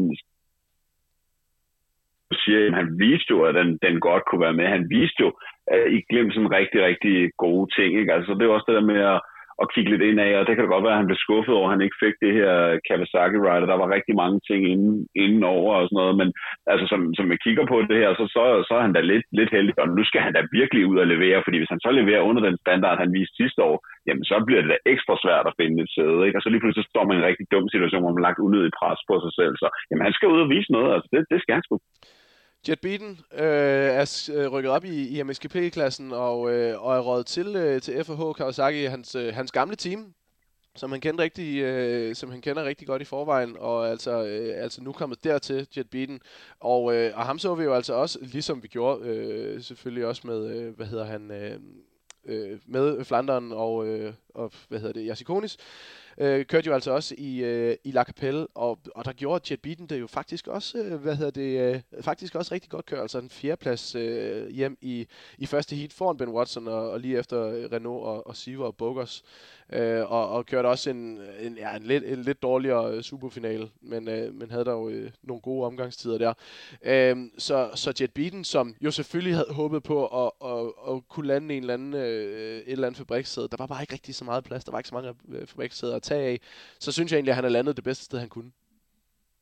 Jamen, det er han helt sikkert. Øhm, for, for Jet Beaton tænker jeg, at det, det, det er det perfekte scenarie. Jeg viser, at han godt kan, kan køre, køre stærkt. Han har vist, at han kan køre stærkt på, på Kawasaki før. Øh, jeg, jeg må sige, der, der hvor jeg står lidt i det her, det var uh, FNH beslutning om at skulle have en kører i, i MXGP, hvor den kom fra. Øhm, den, den må være kommet med beaten, øh, ja, forestiller jeg mig sådan. Ja, det, er det er i hvert fald, i hvert fald hvad, hvad jeg har hørt, fordi at, at, at jeg synes, det er sådan lidt mærkeligt move. Altså, det var meget godt, ligesom, altså, det var Kawasakis officielle i, i MX2, og så havde man, man ligesom det, men så vælger man at gå, gå all in her i, i MXGP, nu hvor Ice One har overtaget. Kawasaki kommer med Faber og Watson, okay stærk team, så skal man lige have en ind der. Øhm, så hele prioriteringen omkring at, at lave det her sæde til ham har været på grund af ham, men han er jo også en fantastisk person, så man forstår det måske godt, men, men det er det, jeg tænker over. Jeg er sikker på, at han kommer til at, at åbne nogle øjne og overraske lidt, det tror jeg. Ja, det tror jeg helt sikkert også. Øh, så har vi øh, Benoit Paturel. Øh, ja, altså, hvor meget skal man sige om ham? Han er skiftet fra nummer 6 til nummer 16, fordi han måske godt kunne se, at det var lidt oddet i leder at køre med nummer 6. Øh, Thomas K. Olsen har vi vendt. Henrik Jacobi, hvad hedder det, igen for, for JM Honda. Igen tænker jeg, det bliver meget af det samme øh, fra, fra Henrik Jacobi. Øh, og så Brent van Donning, øh, som jo måske også faktisk er lidt spændende at, at se. Altså en mand, der var på vej ud for et par år siden, øh, kæmpede for at finde et, et sted. Og, øh, og nu, øh, nu har han så landet hos, øh, hos Riley Racing på, på en Yamaha, og altså, så jo blændende ud i Hawkstone. Det må man bare sige, men det var, skal vi også være ærlige at sige, det var altså også uh, Brent Van Donning ter, terræn, uh, det der meget, ja. meget uh, snasket. Og, men han er, altså, han er bedst med, med ryggen mod muren, det må vi også bare sige. Uh, vi så det, da han fik det her fill-in for, for Geppen, som han jo kørte for, uh, for sidste år. Uh, men, men altså ja, altså, der er jo ingen tvivl om, at han sagtens kan, hvis det lige tager ham. Men om han så har tænkt sig at lade det tage ham, når det gælder i år, det er det, jeg er spændt på at se. Men det sjove ved Van Van Donnik, der, at man, man, du ved, man, man tænker jo lidt på ham som en, en vil jeg ikke sige andenrangskører, men altså men et eller andet sted en kører, som, som Ja, okay, andenrangskører. Det, men, men når man tænker over, hvad han faktisk har gjort igennem sin karriere, altså lå jo og kæmpet øh, om Europamesterskabet tilbage i, i 11, øh, sammen med, øh, med Stefan Kjær Olsen og, hvad hedder det, Dylan Ferrandis og, og Roma Febre. Øh, der lå han jo altså med de her drenge, og, og, og har bare haft nogle, nogle skader og nogle svære år, så det er jo, altså han viser jo faktisk, hvem han er som kører, mere end at, altså han viser sit rigtige jeg øh, i, i Hawkstone blandt andet, og nogle af de resultater, han gjorde sidste år. Og det kunne jeg godt forestille mig, at han måske kommer til at gøre i år, altså komme tilbage på det niveau, hvor vi ved, at han, at han kan være. Jamen helt sikkert. Altså, vi må også give ham noget altså, det er nogen, der måske glemmer, at han kørte for Kimi Yamaha også, altså på, på ja. det officielle fabriksteam, og, og leverede nogle gode resultater indtil skaderne, så en, en, en stopper for det. Øhm, så, så ja, lad os da håbe. Altså, vi, vi kan jo godt lide, når det, når det går nogen, der knokler for det godt, og han har været altså døden er og blevet hentet ind helt udefra, og så nu har fået en chance mere hos, hos Riley Racing. Og, altså lad os da håbe, at han bliver, bliver kendt for noget andet end bare at være, være ham, den ikke så høje med kasketten oven på hovedet og de fuldstændig øh, skårede kindben. Øh, altså, hvis han ikke var, øh, hvis han ikke var krosskør, så var han nok blevet øh, kæbemodel et eller andet sted i, i hvert fald. Øh, Paul Jonas er, er næste mand på listen. Øh, en mand, som jeg er meget, meget, meget spændt på at se her til, øh, til næste år. Det er sådan set af flere grunde. Både fordi, øh, at han sidste år kom tilbage og var fuldstændig blændende og var, var den Paul Jonas, som blev verdensmester tilbage i øh, den 17, nu kan jeg ikke lige, jo, det må have været 17, vel. Øhm, og, og, og altså fandt sig så godt til rette på den her øh, uh, Standing Construct uh, gas-gas. Grunden til, at jeg synes, at det bliver spændende, det er, at han skal tilbage på Husqvarna, hvor han jo sagde, at hans gasgas føltes meget mere som en 2,5 end hans Husqvarna. Hvorfor? Det kan jeg ikke rigtig forstå, fordi det er sådan set samme cykel, bare med noget andet plastik. Men det sagde han godt nok, at det, det gjorde. Og så er det den her nye cykel, øh, som, som han skal køre på, på i år. Øh, et rigtig, rigtig spændende år for, øh, for Paul Jonas, igen, fordi han sagde, hold kæft, det er fedt at komme på gasgas i stedet for Husqvarna. Nu er han tilbage på Husqvarna. Ja, det er rigtigt. Altså, der, der er jo mange ting i det. Øh, jeg, jeg, jeg er spændt der personligt. Jeg har prøvet øh, med lys og lygte at finde ud af, hvor meget Tim Matheson selv får lov at lave på den her nye Husqvarna. Jo. Altså, det var jo det, der var, var, tror jeg, hele den store forskel på, på Paul Jonas opfattelse af den her gaskasse kontra Husqvarnaen. Så hvis han kan få lov at, at, lave et eller andet på den her, det plejer KCM-koncernen jo at være meget, meget, meget, meget, meget øh, panittende med. Det, det skal man ikke gøre. Så, så hvad det er for en, en en cykel, han kommer til at tørne ud på. Hvis det er den, den rene fabrikscykel, går det måske ikke så godt. Hvis det er noget, noget Timatas magi, som er det, der virkelig fik ham til at blomstre på gaskassen, ja, så kan det godt blive rigtig godt, men jeg tænker, at vi er nødt til at, at, at tænke på ham som i hvert fald en, en, en dark horse til at gøre noget i, i medaljekampen, tror jeg. Det tror jeg helt sikkert også. Jeg tror også, vi kommer til at se nogle, øh, nogle podier for ham forholdsvis tidligt. Øh, jeg tror virkelig, at han, også nu hvor han ser, at Herlings og Fabre er væk, altså sådan, så, så ser det lige pludselig meget mere åbent ud øh, for, for, for sådan nogen som ham og Koldenhoff og, og Siver, altså den her gruppe, der lå lige under sådan de, de tre, øh, The Big Three sidste år. De ser alle sammen, at, øh, at øh, nu er der altså muligheder for at, at gå ud og køre på podiet. Måske endda en Grand Prix-sejr, fordi at, øh, vi skal snakke om Geiser senere, men altså han, han kan jo også godt vælte lidt en gang imellem. Uh, og nu nævnte jeg lige Tim Geis som den næste mand på listen. Det er jo altså Tim Geis' øh, teamkammerat Mitch Evans, som vi ikke har set længe. Rigtig længe endda. Men sidst vi så ham, der lå han altså kørt helt i toppen. Det gjorde han. Øhm, og hvad vi skal forvente fra ham, altså det, det, er jo, det er jo bygget på, hvad vi ligesom fik lov at se til, til, til de her italienske mesterskaber, som blev kørt på, på Sardinien og i lidt barske forhold i, i det dybe sand, både i, i Algero og i, øh, på Viola Sardo. Øhm, så hvad vi skal forvente, det ved jeg Jeg håber, det bliver den gamle, gamle Mitch Evans, der, der kommer. Altså, de må have set et lys i ham, HRC. Altså, kørte slet ikke sidste år, men, men igen, her er han med, med et fabrikssæde med alt og tro på ham hele vejen igennem. Så, så, så de må vurdere, at han er der, hvor han var, da han slap. Så lad os da håbe det. David Puches øh, er kommet til øh, JWR Honda Racing. Der er du jo, du er jo JWR-kenderen her i, i programmet, Mikkel. Øh, så øh, måske, det ved jeg ikke. Jeg, jeg vil egentlig ikke tale om Poaches, men, øh, eller Poaches, som han jo egentlig rigtig hedder. Men, øh, men fordi det, det er JWR, så synes jeg lige, du skal få lov. Jamen altså, der er ikke, der er ikke så meget at, at sige. Altså, øh, folkene hos det her svenske øh, Honda-team føler, at de har gjort lidt en skub ved at få, få Poaches ind. Øhm, om, om det kommer til at udmønte sig i noget syndeligt, det, det, det ved man ikke. Altså, jeg, jeg sådan personligt øh, har været meget inde på livet af det, men jeg synes måske, at man skulle prioritere anderledes. I stedet for at have masser af kører nu, man også bevæger sig over i. Man har kører i, i VM i Enduro, skal man have nu i, øh, i det her sæson. Altså, så skær ned på de kører og få rigtig god base omkring dem, der, der kører. Det virker som om, at det er Putis, der bliver nummer et. Man har altså også stadig øh, Seva Boljakov og, øh, og øh, Miro Sivonen indenover, øh, men, men øh, det er altså kun øh, Putis, man har med her. Spørgsmålet om det, det er 100% sats på, på ham, eller de andre ikke er klar, eller hvad det er. Men, men jeg synes at måske, man burde fokusere sin effort, fordi det er altså en, en, en familievirksomhed, det her JWR, som, som bare er altså nogen, der alt, hvad de kan skrave sammen. Altså, de panter flasker for at bruge dem på at have VM motocross-timer. og det er jo fantastisk. Men jeg, jeg tænker bare, at hvis prioriteterne var anderledes, så kunne de måske også få noget for, for alle deres pandflasker. Jeg får lige sådan en der, det synes jeg skulle være smukt, at, at du lige fik, fik lagt den ned på den måde. Hvad hedder det? Jorge Prado er, øh, er næste mand på listen, og, øh, og det bliver jo også altså, skidespændende. Altså rykket øh, fra, øh, fra KTM her sidste år, blevet på samme team. Der er altså stadig de Carly-teamet, øh, som, som kører øh, det her, som, som nu bliver øh, det nye Gasgas Factory, øh, Factory Team. Så nu har, har spanierne altså fået en, øh, en spansk gut på en øh, spansk motorcykel. En spansk-østrisk motorcykel i hvert fald. Og, og som vi nævnte lidt tidligere, jamen så, øh, så selvom at den her gasgas, den kommer til at ligne den gasgas fra sidste år, så hvis man kigger ordentligt efter, så er det altså den nye øh, generation KTM Gasgas Husqvarna, at, øh, at Prado skal køre på. Og det bliver rigtig spændende at se, hvad han kommer til at gøre i år. Kom jo altså ind til sidste år, både med en skade, og så øh, var der altså det her corona, øh, corona-lungerne, som, øh, som, som han kæmpede med. Og, og nu jeg sidder faktisk i det selv lige nu, og jeg var, jeg var slet ikke særlig hårdt ramt af corona overhovedet, altså ligesom de fleste, var, var godt snudet lige to dage, og, og sådan, havde det forholdsvis nederen, men, men ikke værre end det. Øhm, men, men her bagefter, når jeg skulle udnyde noget fysisk, så kan jeg altså virkelig mærke sådan, øh, at mine lunger, de, øh, og alle, der har haft corona, det kan være, at de også har mærket det samme.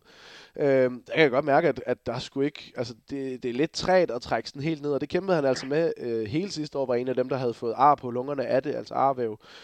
Øh, og det bliver sgu lidt spændende at se med, med ham, om han er, øh, om han er helt tilbage. Ja, det gør det. Det gør det. Det tror jeg, han er ved. Men det, det tænker jeg også. Altså, hvad, hvad vi lige så ud til det, til det italienske mesterskab på, på Rio Lazaro, øh, så, så tænker jeg, at han er tilbage. Og ja, altså man kan vel heller ikke pakke det mere ind. Altså, han skal vel ud og kæmpe om, øh, om det, det, det VM, det vil jeg sige. Jeg ved, jeg har læst nogle, nogle forer på nettet, hvor man vurderer sådan, ah, at han har stadig han har stadig plads til at finde sig til rette i, uh, i, i VM. Altså, jeg, jeg forestiller mig, at der, der er pres på nu. Han skal op og kæmpe om den titel der, og en, og en sølvmedalje vil være en skuffelse. Lad os bare være ærlig. Ja, 100 procent. Altså det, og, og, det havde det også været, hvis Herlings og Faber var med. Altså, han skal gå ind som, som 1A, eller 1B, eller 1C i, i, den her, øh, i den her kamp, fordi altså så god som han var, altså sådan, jeg ligger ham på, på niveau med øh, med Roxen og Herlings, altså den her type, det her fænomen. Øh, også Geiser, øh, hvad hedder det, for, for den sags skyld, selvom han på en eller anden måde ikke var lige så flashy som de andre. Øh, men, men altså på det niveau, hvor du bliver verdensmester, når du er 17, jamen så er det også der, hvor du øh, gerne skal være god nok, når du er øh, 18 eller 19 i hvert fald, til at blive MXGP-verdensmester. Øh, og, øh, og der Prado, der er han jo altså, øh, kommer til at gå ind som øh, 20-årig nu, må det være. Eller hvad? Nej, nu skal jeg lige tænke mig om. 21? Hvor fanden er det, han er født? Det er lige meget. Øhm, ej, han må være. Nå, det er også lige meget. Men, men altså, det, det er nu, at, at Prado han skal cementere det. Og han kommer til at gøre det på et tidspunkt. Altså, han skal nok blive verdensmester på et tidspunkt om, om øh, inden for nogle år. Det er jeg slet ikke i tvivl om. Men, men hvis han skal holde den kadence som, og, og de forventninger, som man har til, til sådan et fænomen, der bliver verdensmester første gang som 17-årig, øh, og ligger i toppen af, af et normalt Grand Prix allerede som 15-årig, jamen så, øh, så er det altså også nu, at, at han skal skal ud og gøre. Jeg har hørt nogle andre, hvor de siger sådan, ah, men øh, du ved, de nævner ham som sådan en, en dark horse. Øh, og det synes jeg et eller andet sted er en fornærmelse, fordi jeg føler, at, at Jorge Prado, han er øh, fuldstændig på linje nu med Geiser. Øh, og det tror jeg også selv, han synes det, det, det er han, det, det synes jeg, det skal han også være. Altså alt omkring ham er bygget op om, omkring det her. Især nu, tænker jeg også, hvor at, jeg ved godt, at det, det er stadig KTM-koncern, men nu er han jo ligesom gasgas spydspids. Han er den eneste på den her specielle hybrid gasgas i verden. Øhm, så, så der, der er slet ikke noget. Der er ikke noget dark horse, der er ikke noget. Altså det, det ja, vind eller forsvind, som min gamle fatter, han vil sige. Så er der en mand med nummer 70, der er rykket op øh, i år på, øh, i, i, den, øh, i den store klasse, og en mand, som du er, er meget, meget vild med. Øh, og ham synes jeg sådan set også bare, du skal få lov til at, at lige vende. Jamen helt sikkert. Altså min, min ven Ruben Fernandes igen, øh, er det, det, det er meget af det samme. Øh, vi så, at han fik et par Grand Prix'er på, på en øh, til slut i sidste sæson, gjorde det rigtig godt, især i, i nogle enkelte heat. Og det er meget det samme, vi får fra, fra Ruben Fernandes. Det er, ikke, det er ikke blændende smukt at kigge på, det må man endelig ikke tro. Men der er bare et eller andet hjerte bag det. Øh, vi så det til, til italienske mesterskaber, på, især i, i Algero, hvor han altså førte foran øh, mange af de her øh, favoritter, Siver, Geiser, hvor han jo så førte, og så altså spektakulært styrt, smider det helt væk, bare op igen, bare videre, hele tiden. Og det, det koster nogle knups, det var det, vi snakkede om i MX2, men, men, men det giver altså også, øh, altså det giver altså også noget, noget liv, altså en gut, der bare ved det så meget, at han bare, okay, så må man bare give det mere gas, og det er det, vi kommer til at se. Det kan blive rigtig fantastisk, det kan gå helt fantastisk, og det kan gå helt skidt.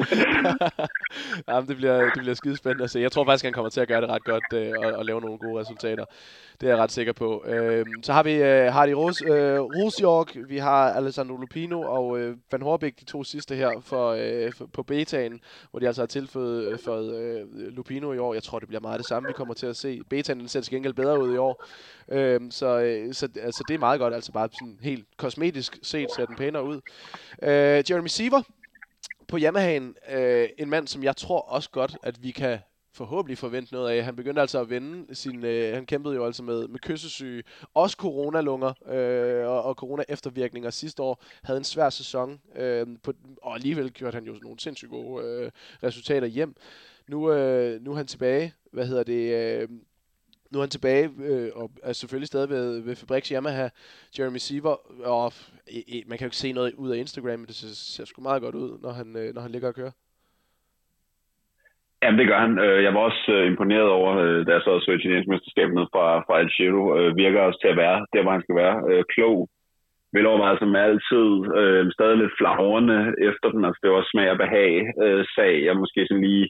Jeg synes det der med, at det, altså, jeg på et eller andet sted er det, er det er noget, der fascinerer mig, det der med, det synes, som om han bliver af hele tiden, men han faktisk reelt aldrig gør det. Er jo en af de mest stabile kører i, øh, i, i, i Grand Prix-serien, så, det er fantastisk. Han, han, han virker skarp, og jeg tror, vi skal, vi skal holde øje med ham, øh, og det, det, det skal også være helt oppe i toppen, 100%. Det, kommer, det tror jeg også, det kommer til. Han kommer nok også til at, at være en af dem, som, som igen finder sit, uh, sit niveau fra, fra 20 frem, og, og kommer til at ligge og, og bøvle helt op i toppen. Det, det tror jeg. Uh, så har vi Aston Dickinson, vi har Ivo Monticelli, der har fået, uh, fået nyt team, skal køre for, for Jackie Martins. Øh, Alvin Østlund, Alvin Østlund øh, er tilbage igen ved, øh, ved VM. Lorenzo Lecurcio er også meldt til hos, øh, for, for JD Gunix, og så altså øh, Brian Bogers, som, øh, som vi også lige fik nævnt før, øh, forhåbentlig kommer han til at få et år nu, uden, uden skader, og, og er tilbage til den Brian Bogers, som vi ved også kan, kan mænge sig rigtig godt i den her nummer to gruppe. Altså øh, den her nummer to gruppe, hvor, hvor en af dem eller to af dem kan, kan snige sig op i, i top 4-5 stykker. Øhm, og det vidste han jo altså også, øh, hvad hedder det her i, i, i præsæsonen til, til præsæsonløb, at øh, Brian Bogers på trods af, at han, på trods af, som, som kører på den, øh, den, den gamle, det er næsten ærgerligt at sige den gamle version, fordi det er jo stadigvæk den, en, en ny cykel, men altså, øh, hvad hedder det, øh, på, på Husqvarna for, for Standing Construct. Ja, helt sikkert. Øh, det, det bliver mere, øh, samtidig med at det udtalt, at, at det er faktisk det, man arbejder mest på med ham. Det er faktisk hans, øh, hans starter. Personligt vil jeg synes, man skulle arbejde nogle flere steder. Men øh, han viser, at det snart, at, at the going gets tough, øh, ja, så er han der skulle Bulldog Brian, øhm, og vi skal nok komme til at se ham, især når, især når, når, når konditionerne og, og tilstanden på banerne og sådan noget bliver lidt, lidt hårdfør, så tror jeg, han nok skal komme til at være op omkring top 5 uden tvivl. Ja, og, og, og i Hawkstone, sådan, de byttede jo en masse, de byttede virkelig meget positioner i de forskellige heats, men øh, han var altså den, der, der holdt, det, holdt det aller, allerbedst øh, med en heat sejr også, og så vandt han altså samlet i, i Hawkstone, Brian Bogers. Øh, vi er nødt til lige hurtigt, jeg gider egentlig ikke rigtigt, men vi skal lige snakke om Nicolas Lapucci, og det er bare fordi, jeg lige synes, jeg læste, at han skulle køre på to takter. Det skal han. Øh, han stiller op på sin, øh, sin 2,5 takter. Desværre går vi glip af ham i, øh, i England, Øhm, og det er jo det er jo, det er jo et, et, et sjovt valg, men noget, altså, det, er, det er jo noget, der, der, der piger nostalgi øh, musklen øh, hos alle, der, der, og det er jo lige netop, hvad fans ikke ønsker at opnå. men, men, men nu, nu, nu har jeg, og jeg, jeg har godt kunne følge din argumentation, når du har snakket op, at han har kørt på totakt i, hvad hedder det, i, hvad hedder det, EM-klassen mod 2,5 firetaktere. Nu, nu kan du få lov til, øh, jeg kan også mærke, det kan du ikke engang selv, altså hvorfor fanden i helvede vælger man at lægge så mange penge i, udover hvis det bare skal være et udstillingsvindue, men hvor fanden vælger man at lægge penge i og betale en kører for at ligge og køre MXGP på en cykel, som kommer til at være så underlegen i forhold til dem, han skal køre imod? Altså, der er, nogle, der er flere ting i det. Øh, jeg ved ikke, om jeg vil tale, tale det op. Altså, for jeg er fuldstændig fortaler for, at man ændrer den regel, så han kunne have kørt med i, i MX2. Men lad os være ærlige, hvis jeg skulle, skulle stille op her, så, så havde jeg skidt med nok også lige valgt en 4,5, som det egentlig var planen, at han skulle køre ja, på. Lad os også være enige om det. Men, men jeg, jeg tænker, at der er nogle... For det første er det italienere, så det er nok gået lidt stærkt med at tage den beslutning. Så, så det har været med, at man har vurderet, at at ved at gøre det her, så, så kan man trigge et eller andet. Altså opmærksomheden omkring ham allerede fra start, uden at han har leveret et eneste resultat, er større end det, han ville komme til ligesom at, at kunne, kunne indkøre, måske endda på, på 4,5. Måske er det ikke gået så godt på 4,5. Måske er der nogle, nogle ting der, måske vurderer man at faktisk, at kommercielt, så ville det være bedre for ham at tonse ud og smide nogle whips på den her totakter, end det ville være, at han kørte ud og blev, blev nummer 16 på en, på en 4,5. Altså jeg ved det ikke, men jeg, jeg gætter. Ja, vi må se. Eller vi må ikke se, for vi nok, får nok ikke meget at, at se af ham.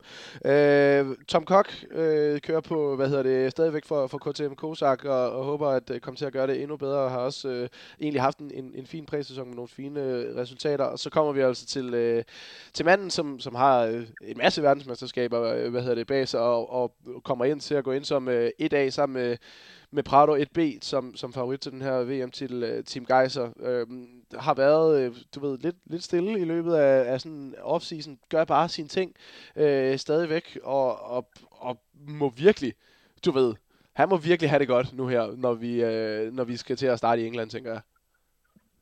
Ja, det er jo godt. Altså grunden til, at altså, man godt kan lide Tim Geiser, det er jo, at han er den eneste af dem, der har været ude og sige, at han er glad for at være tilbage til to-dages format, fordi så skal han køre ekstra på sin motorcykel. Det er jo fantastisk. Han er så, altså, han det, er, det, det, er sådan noget, det er sådan, her. Jeg er vild med ham. Det er, det er sådan svar ikke? Altså det er jo så fantastisk. Han kan vidderligt, basically, godt lide at køre på motorcykel. Det er det eneste, det handler om.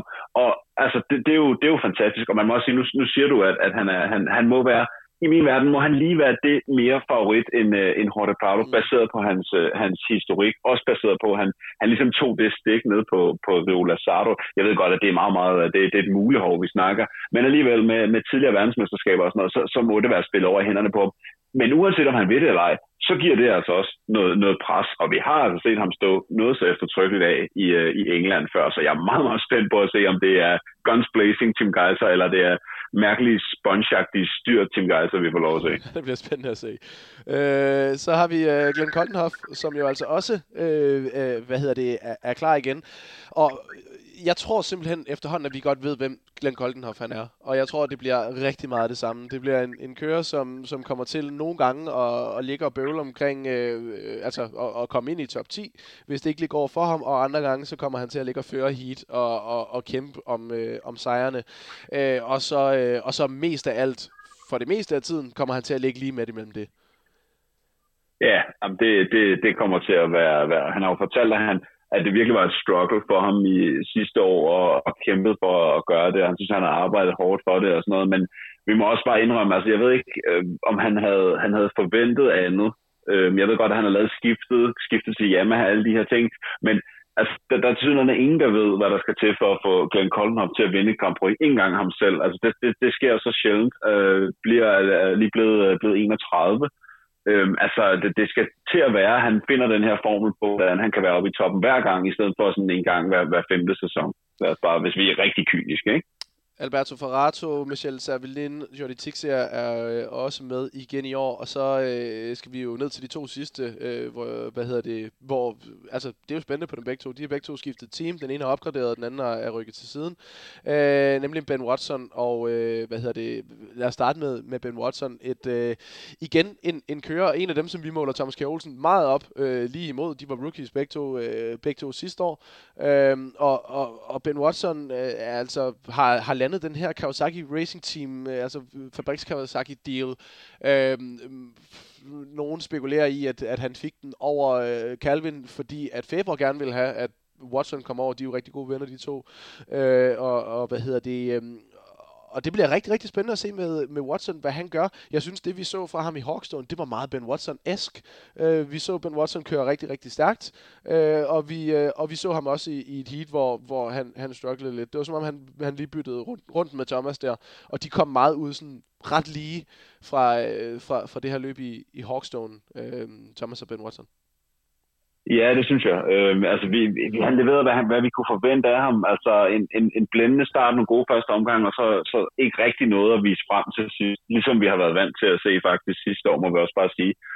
Øh, jeg så, at, at, at Gate Drop havde, havde skrevet, at det virkede som om, han havde mere ro for den Thomas Kær, hvilket så er helt hen i toget værd, hvis du spørger mig. Øh, men ja, hvad, hvad fanden ved de?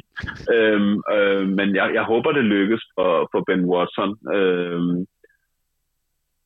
jeg håber, det lykkes for, for ham, fordi at, at han, han kan et eller andet. Han er virkelig, virkelig sympatisk gut. Øh, jeg kan så godt være lidt ked af, at de har valgt at stoppe ham ned i et helt øh, just one kit fra top til to. Ja, det er så øhm, Ja, det, det må man også bare sige. Altså selv, selv jeg, der ikke er en helt stor kender i det, tænker, øh, men jeg vil så godt sige, at øh, min, øh, min søn på syv måneder, han synes, det var meget fantastisk, fordi det var neonfarvet, så han sad og kiggede med store øjne, øh, da vi sad og så det sammen.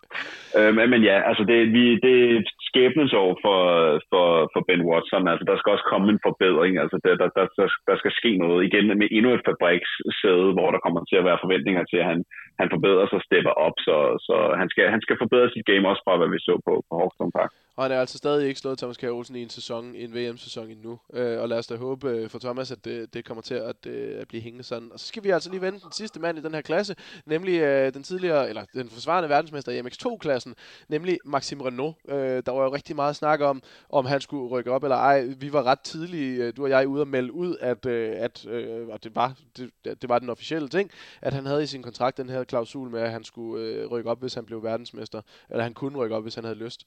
Og det var øh, der rigtig, rigtig meget snak om. Og så lige pludselig, da vi var i offseason, så var der lige pludselig et rygte, der kom ud om, at han måske alligevel skulle køre MX2 igen. Det blev så ikke til noget. Han blev på, på eller, øh, altså, kom op på, øh, på MXGP-cyklen, fabrikscyklen øh, hos Yamaha, øh, og, og skubbede dermed Ben Watson ud.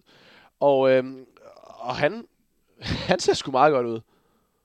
Jamen lad os bare være ærlige og sige, at hvis vi skal have en, en der kan overraske dem alle sammen indenom, så tror jeg, det bliver, bliver Max Romano. Og det igen, altså der er jo, det er jo det, den her sport kan. Det her med, det, det, det er så tilfældigt. Sidste år, Tom Vial pådrager sig en skade. Hvad var der sket, hvis han ikke var blevet skadet? Havde Max Romano blomstret op? Vinder et VM. Nu er han der i, øh, i MXGP-klassen. Tror virkelig meget på sig selv. Sat alle til vægs i, i La Capelle. Også dem, der har, har kørt, der, øh, kørt der rigtig mange, øh, mange år. Altså Jamie Siever og Ross, havde jeg, havde jeg nær sagt. Jeg har hørt rigtig meget rundt om på testbanerne. Hans tider er virkelig, virkelig gode. Han har næsten været, været hurtigere end, end Siver og Koldenhoff til alle tester, der har været og sådan noget. Altså det, det, det kunne godt blive vanvittigt, og det kunne også blive en kæmpe fuser med alt det hype, der ligesom sin stiltigende har gået rundt på nettet. Der er jo kæmpe hype, men der har jo været kæmpe hype om den her dreng, og det glemmer man også nogle gange. Der har været kæmpe hype lige siden 2016, dengang Maxim han kun var 15 år gammel, øh, hvor, øh, hvor han jo, hvad hedder det, øh, kørte fuldstændig sindssygt blændende i, øh, i EM. Det var det år, Thomas han vandt EM, hvor, øh, hvor Maxim jo altså virkelig øh, viste sig frem. Og så var der de her skader, der gjorde, at han var nødt til at kæmpe sig op igennem fra SM Corse og så hele vejen op til Fabriks igen, og så blive, øh, blive verdensmester. Og, øh, og det kunne godt blive sådan en, en opblomstring ala Chase Sexton i USA. En, hvor man også var sådan lidt, nå, skal du allerede rykke op nu? Chase Sexton, øh, og, og du ved, øh, ah, om han vandt det der mesterskaberne, fordi Austin Faulkner blev skadet og så videre. Men der kan man bare se, hvor er Faulkner nu, og hvor er Sexton nu i USA. Det, og ikke fordi, og nu skal vi ikke sammenligne øh, Vial og, øh, og Faulkner, fordi Vial har haft øh, øh umådeligt meget mere succes, end Austin Faulkner har, øh, har, har haft i USA. Men, men, men, men det kunne godt gå hen og blive lidt samme historie, at Renault han ligesom er landet på den her raket nu, og den kommer til at, at flyve opad. Ja, men det er rigtigt. Altså, det, det, er jo, det er jo det her med, altså, jeg, jeg sad inden vi skulle, skulle snakke om det her, så jeg finder et rigtig godt eksempel på det også. Altså, ikke, du kan ikke finde noget, der, der er det samme, men du kan finde noget, der ligner. Og jeg, jeg tænkte, okay, jamen, hvad, altså, et godt eksempel måske lidt, som, øh, som du siger fra USA, men jeg tænker lidt længere tilbage med, med Cooper Webb, der altid har stået i, i skyggen af Adam Cianciarello. Og så hvor han altså ind i en masse skader, da han så endelig blev pro, Cianciarello, der var så store forventninger til ham. Og så var det ligesom om, at, at, at lille Cooper, den lille forsagte Cooper, ligesom steppede op, og så, så tog han ligesom alle de her mesterskaber. Og, og den, den her lille, det her lille tilfælde, det her lille, lille fli af, af selvtillid, der kommer helt ud af, af det blå, det kan altså bare gøre underværker. Det er jo lige netop, som du siger, det vi har set med Maxim nu. Lige præcis. Og øh, med, øh, med det, så var det sådan set, øh, så var det sådan set MXGP-klassen, øh, og, og de skal køre her i, i weekenden i, i England. Øh, lad, os da, lad os da bare lige sådan, hvad tror du, hvis du skulle, hvis du skulle gætte? Komme med en top 3 her til weekenden. Ja, det var, det var sværere. Ja, øhm, jeg, jeg, jeg, ja, men det, det er okay. Jeg kører den, øh, den altså jeg, jeg tror, jeg tror Tim Geiser, han, han, øh, han, han rydder bulen. Øh, jeg, jeg, han vinder måske ikke nødvendigvis begge, men jeg tror, han kommer til at stå som ham, øh, der, der har vundet til sidst. Og jeg tror også, at Prado bliver ham, han lige netop har vundet over. Øh, det, det, det er det mega kedelige svar, så, så lad mig finde et eller andet obskurt at sige som, som nummer tre. Øh, hvem skal vi... Thomas Kjær Olsen, han bliver sgu nummer tre. Bum, bum, bum. Det, ved du hvad? Det, ej, nu kan jeg jo ikke komme med en top 3, uden at sige, Thomas han kommer med også. øhm, jamen, øh, så lad mig, øh, jeg, jeg kunne meget godt være med på din også, men lad mig vente den om og så sige, at Prado vinder lige foran, øh, lige foran øh, hvad hedder det, øh, Geiser, bare for at, øh, at vi ikke siger det samme. Og så, hvis jeg skulle kaste en, en helt sindssyg, sindssyg skruebold ud øh, et eller andet sted, jamen så lad... Ah, okay, Jamen, så siger jeg, så siger jeg at, at fordi at det er sloppy weather, og det er noget rigtig pis, jamen, så siger jeg, at Glenn Coldenhoff han kommer ud og, og tager tredjepladsen. Mm, lige foran Thomas Kjær Olsen. De, de bytter heat, de to. Og så øh, bliver det Glenn Coldenhoff, der er bedst i det sidste. Ja, men øh, det er okay. Den er, den er købt og solgt, og, og så hvis det er helt skævt, så, så lader vi selvfølgelig bare være at snakke om det på søndag overhovedet. ja, er præcis. Alright, alright, alright. Cool. Jamen, hvad hedder det? Øh, det var jo sådan set, øh, det var jo sådan set MXG, øh, MXGP-klassen, at øh, vi lige øh, kom igennem her, og øh, så skal vi jo sådan set bare lige på et, øh, efter en lille breaker, have vendt MX2.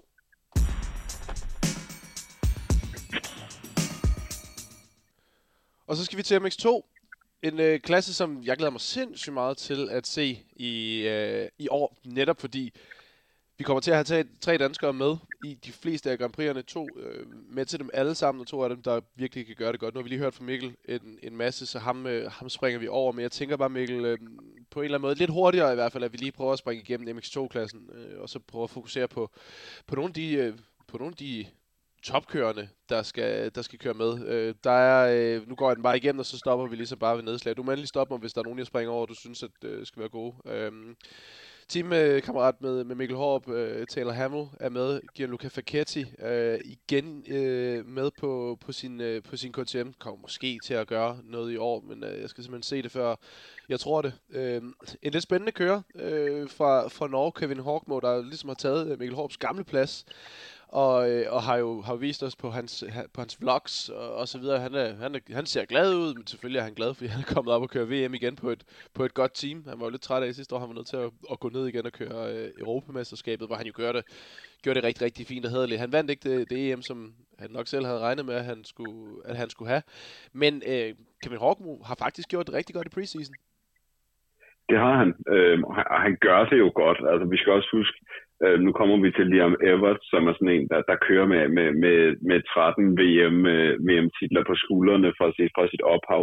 Men Kevin Hockmo har jo været den her, det her wonderkid, som hele norsk motocross simpelthen bare ham her, han skal være Ken Gundersen den anden. Så, så man, der har været masser af pres på, på Kevin Hoffman, har knoklet rigtig, rigtig meget.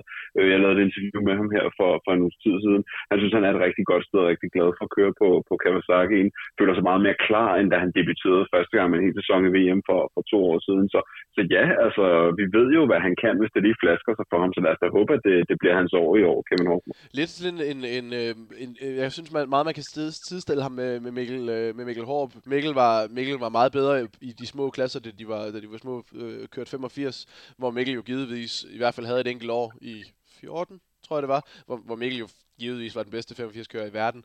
Øh, hvor, hvor, hvor Horkmo var sådan den, den anden nordmand, og så kan jeg huske lige pludselig, så begyndte, øh, hvor vi alle sammen tænkte, jamen vi har en verdensmester her, Mikkel Håb, og det, det er han om nogle år. Og så lige pludselig begyndte der, der sådan at være en anden med, med, et, øh, med et kors på fladet også, nemlig Kevin Horkmo, som, som lige pludselig øh, ud af hvad jeg synes var ingenting, det var nok også bare, fordi jeg ikke havde holdt ordentligt øje dengang, fordi hvem holder øje med alle 85 kørende, der ligger og kører rundt. Men så var der lige pludselig ham, der begyndte sådan at, at køre stærkt, og, øhm, og nu er han jo et rigtig godt sted. Altså han har jo i hvert fald rigtig gode muligheder for at gå ud og, og placere sig rigtig godt, men sådan, hvor tænker du, vi skal, hvor, hvor tænker du, vi skal forvente ham henne, sådan samlet set i den klasse her?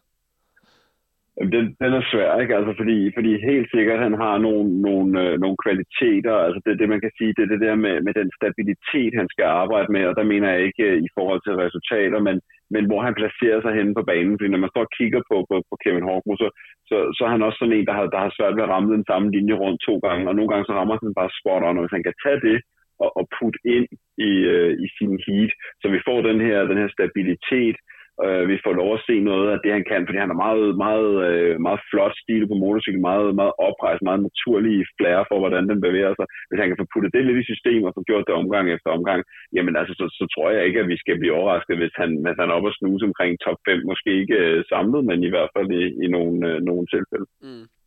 Øh, Tim Edberg øh, fra, fra Sverige, en som jeg egentlig havde regnet med, ret meget med for, for nogle år siden, men det var som om, at han, han ligesom fandt et rimelig godt niveau i EM, og så kom det aldrig rigtigt, altså så blev han aldrig rigtig, du ved, han blev ikke ved med at tage de der skridt, altså jeg glæder mig lidt til at se, hvad, hvad, hvad Tim Edberg han gør på, øh, på, øh, på Riley Racing, øh, men for ikke at gøre det for langt, så er ingen rigtig nogen grund til at dykke for meget ned i, i ham, der må han lige ud og bevise, at han også øh, kan være godt med i, i, jeg ved ikke, om han skal køre fuld VM i år faktisk, eller om han bare skal køre med øh, her første gang. Jamen, det, det skal han. Det er, okay, det er planen, at han ja. skal køre, køre fuld.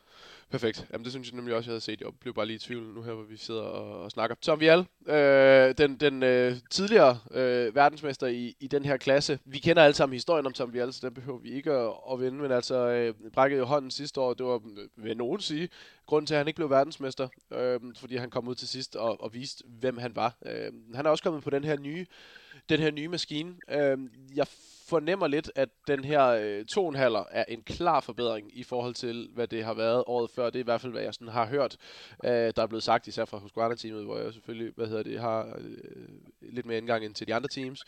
Øh, men, men Tom Vial, øh, har været okay i, i, i preseason, men også et eller andet sted undervældende i, her i, i preseason.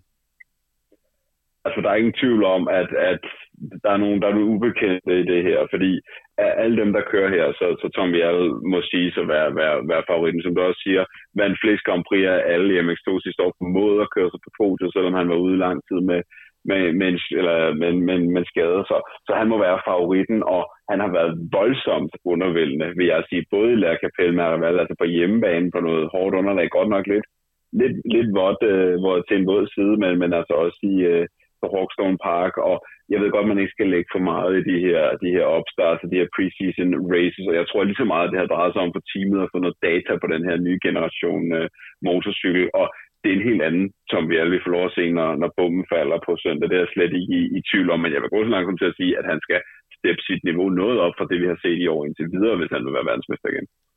Ja, det, det er også øh, det, det er lidt det samme, jeg, jeg tænker, og, og, og, og der er et eller andet i mig, der sidder og tænker, uha, og uh, man kan være så bange og sådan noget. Men på den anden side, så vil jeg overhovedet ikke være øh, altså det mindste overrasket, hvis han går ud og kører 1-1 her på søndag. Altså sådan, fordi, fordi at så god er han bare, og det kan også bare være, at han lige har, du ved, kørt lidt rundt og så videre. Øh, det vil slet ikke undre mig, hvis han altså bare gik ud og vandt det hele her på søndag. Nej, præcis. Altså det, det, det, han er jo den person, altså han er jo ligeglad, hvad, hvad nogen står og tænker et eller andet pokalløb et eller andet sted. Altså han kommer der med en mission, det var måske at lære sin motorcykel lidt bedre at kende, det er at skaffe teamet noget, noget data på den, og, og så må vi se, altså det, det, er, jo, det er jo det, han i, i virkeligheden kan. Altså han, han kan jo sætte sig op, når, når det gælder, kan man sige. Og som du siger, jamen, jeg vil heller ikke være overrasket overhovedet, hvis han gik ud og, og knaldede en 1-1 af på søndag. Jamen lige præcis. Øh, Kai Karsmakers er, øh, er rykket op på Hitachi KTM, øh, hvad hedder det, og, og sprunget en, en klasse over simpelthen fra, fra 125, øh, og så direkte op og skal køre, øh, køre, køre GP'er. Det bliver lidt spændende. Det er lidt svært, og det er lidt svært at spå om, hvad Kai Karsmakers han skal gøre.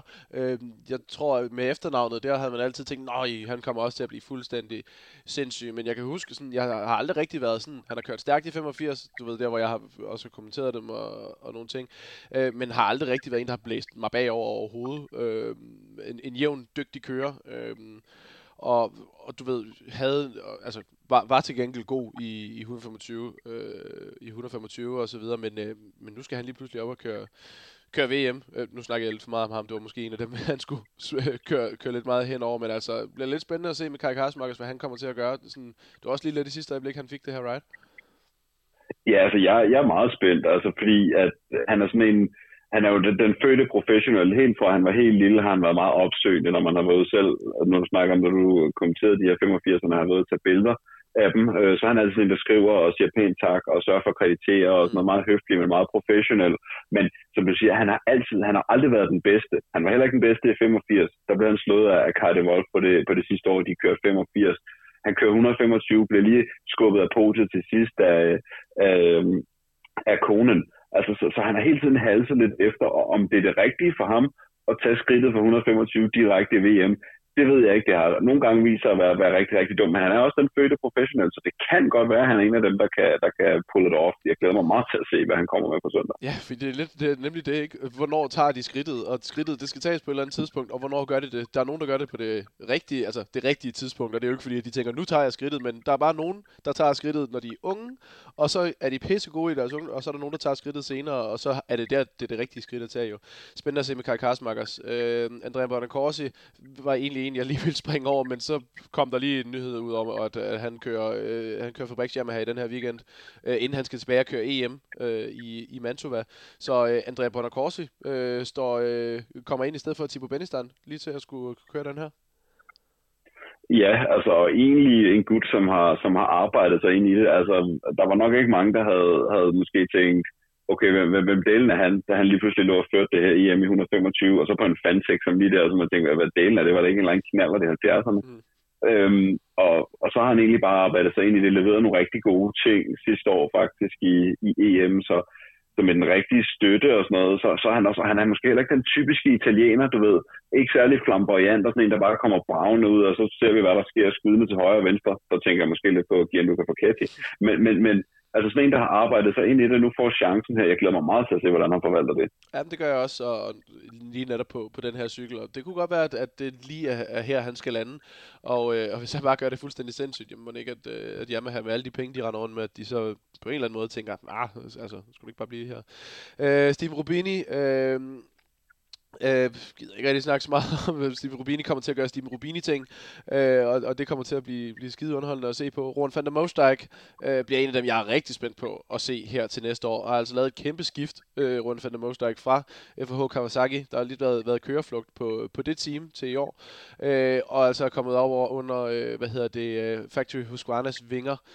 Og øh, ja, altså det, både hørt, at, at det, det så rigtig godt ud, og, og at han følte sig rigtig godt tilpas, især på den, øh, på den nye her. Og, øh, og det har han jo sådan set også vist, da, da de lå og kørte ned i, i La Capelle, øh, hvor det var, var vidt helt op for, øh, foran, og, og han jo også kørt for Tom Vial og, og de andre her. Jamen helt sikkert. Altså, jeg, jeg er slet ikke i tvivl om, det var det rigtige skift for, for Ron van der Mostak, fordi altså, man, man kan sige meget om det og sådan noget, og jeg, jeg tror, at han havde en god udvikling for, på, på Kawasaki, når han vandt uh, EM på, på Kawasaki, og viste nogle gode ting i, i VM, men det her var bare det rigtige skridt, hvis han skal op og være en, en, en title contender, fordi jeg synes, de videoer, man har set, der, altså hans stil er blevet meget forbedret, mm. øhm, og der, der sker jo det, at det, det passer nogen, det passer nogen, ikke nogen andre, men, men når de kommer til FNH Kawasaki, uanset hvem det er, så, så har Mark de Rover en måde, det skal se ud på, og det er som om, at alle bare adopterer det, hvis de er der. Ja, ja præcis. Øhm, og, og det kan Mikkel også, altså, det kunne jeg høre med Mikkel, at vi snakkede om før, altså Mikkel ville ikke sige det højt, men han skulle bare væk fra ham, Mark de Rover, og det var en helvedes fart. Altså. Jamen, det er jo det, øhm, og, og, og, det er jo som, hvad, hvad man synes om, øh, eller lade være. Altså, jeg synes måske ikke, at, at den, ting, øh, den stil, han, han implementerer, altså, den er i hvert fald ikke så flot at se på, og det bliver spændende at se, om, om den har hæmmet Ron van der Mostak, for det kan vi jo se her, fordi altså, nu har han jo kommet under, under Rasmus K. Jørgensens vinger, så, så det bliver jo en helt anden, anden stil, meget, meget mere elegant allerede nu fra start af, og det tror jeg også, at vi kommer til at se.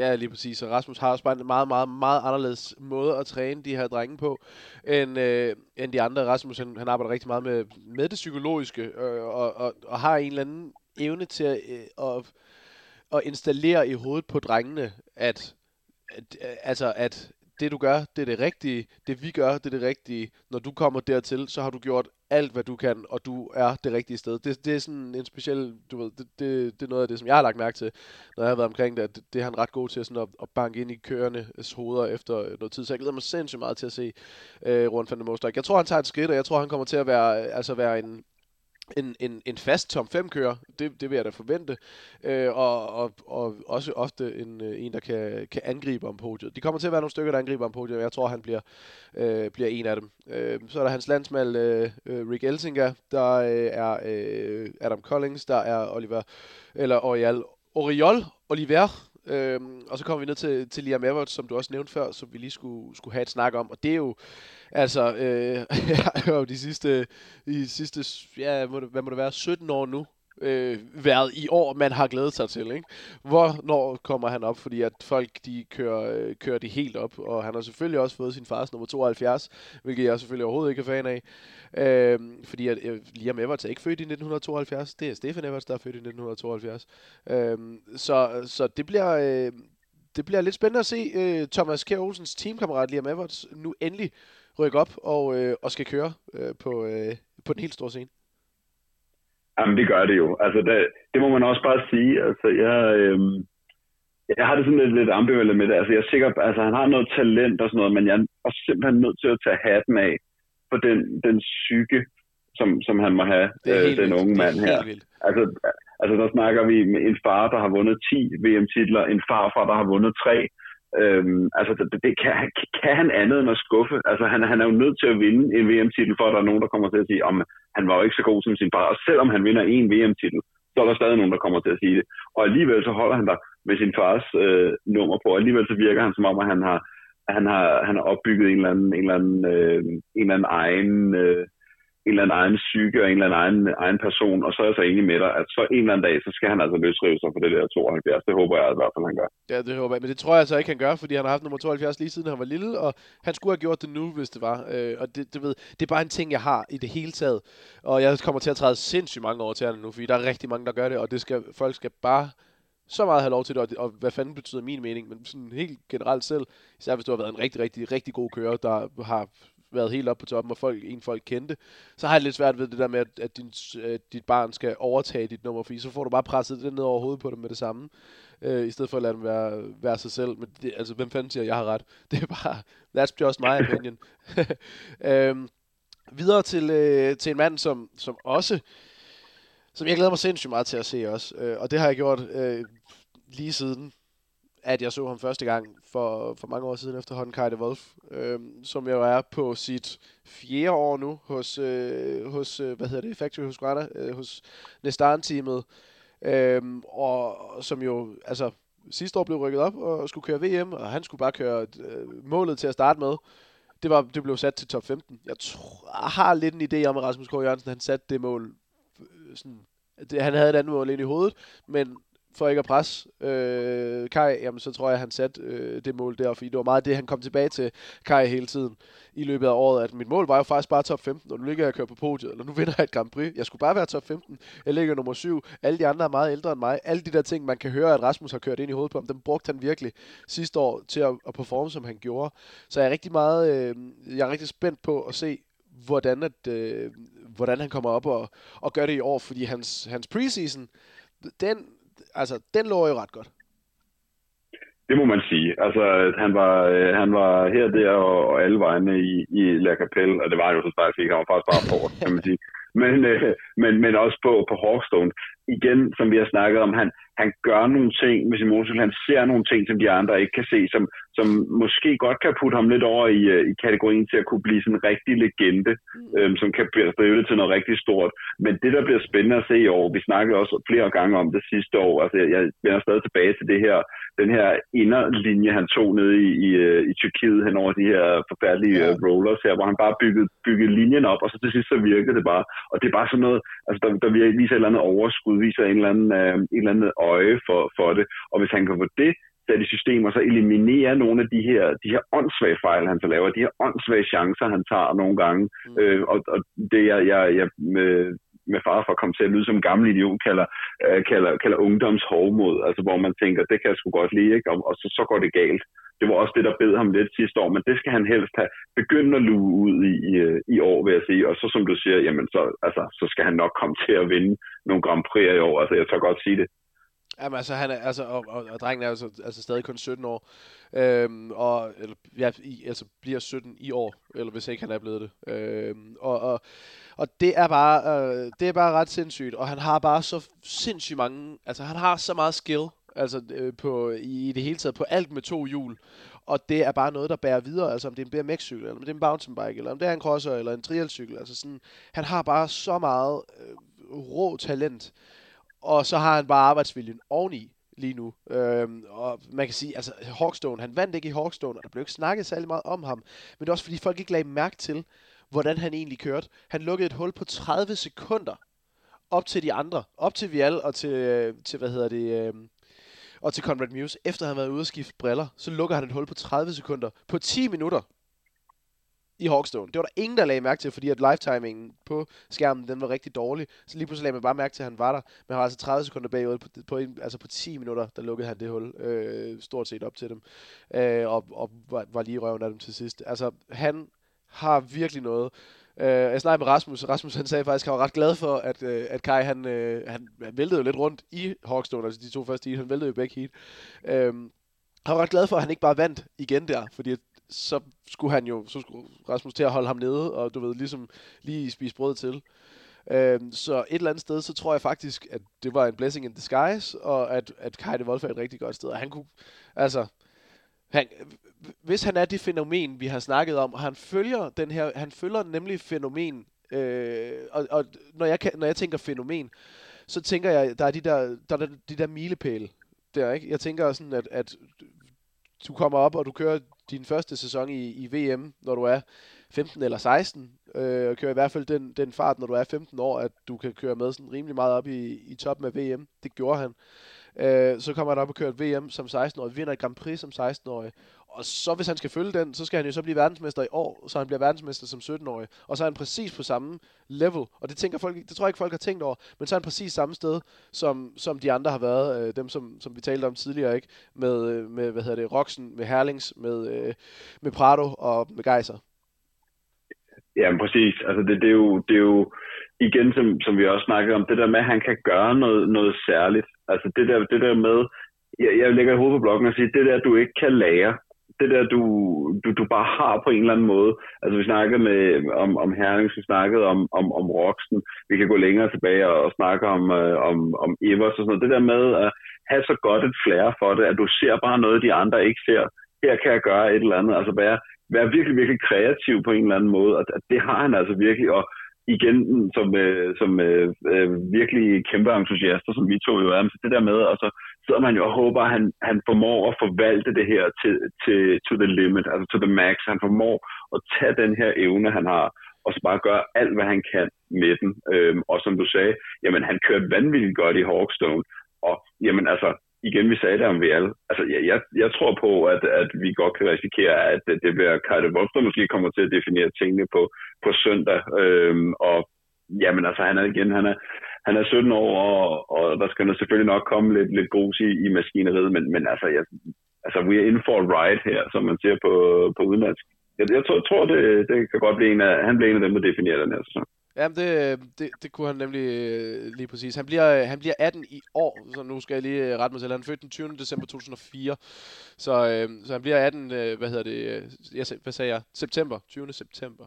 Så, han, øh, så her i slutningen af året, der bliver han altså 18. Det vil sige, at han kommer til at, og det bliver præcis ligesom Jeffrey Herlings, hvis det er, at han bliver verdensmester. Det bliver, øh, det kommer, nej, det gør det ikke, undskyld. Han kommer til at være øh, yngre end Herlings, øh, hvis han gør det, fordi Herlings, han øh, havde lige en Ken Roxen, der skulle vinde det først.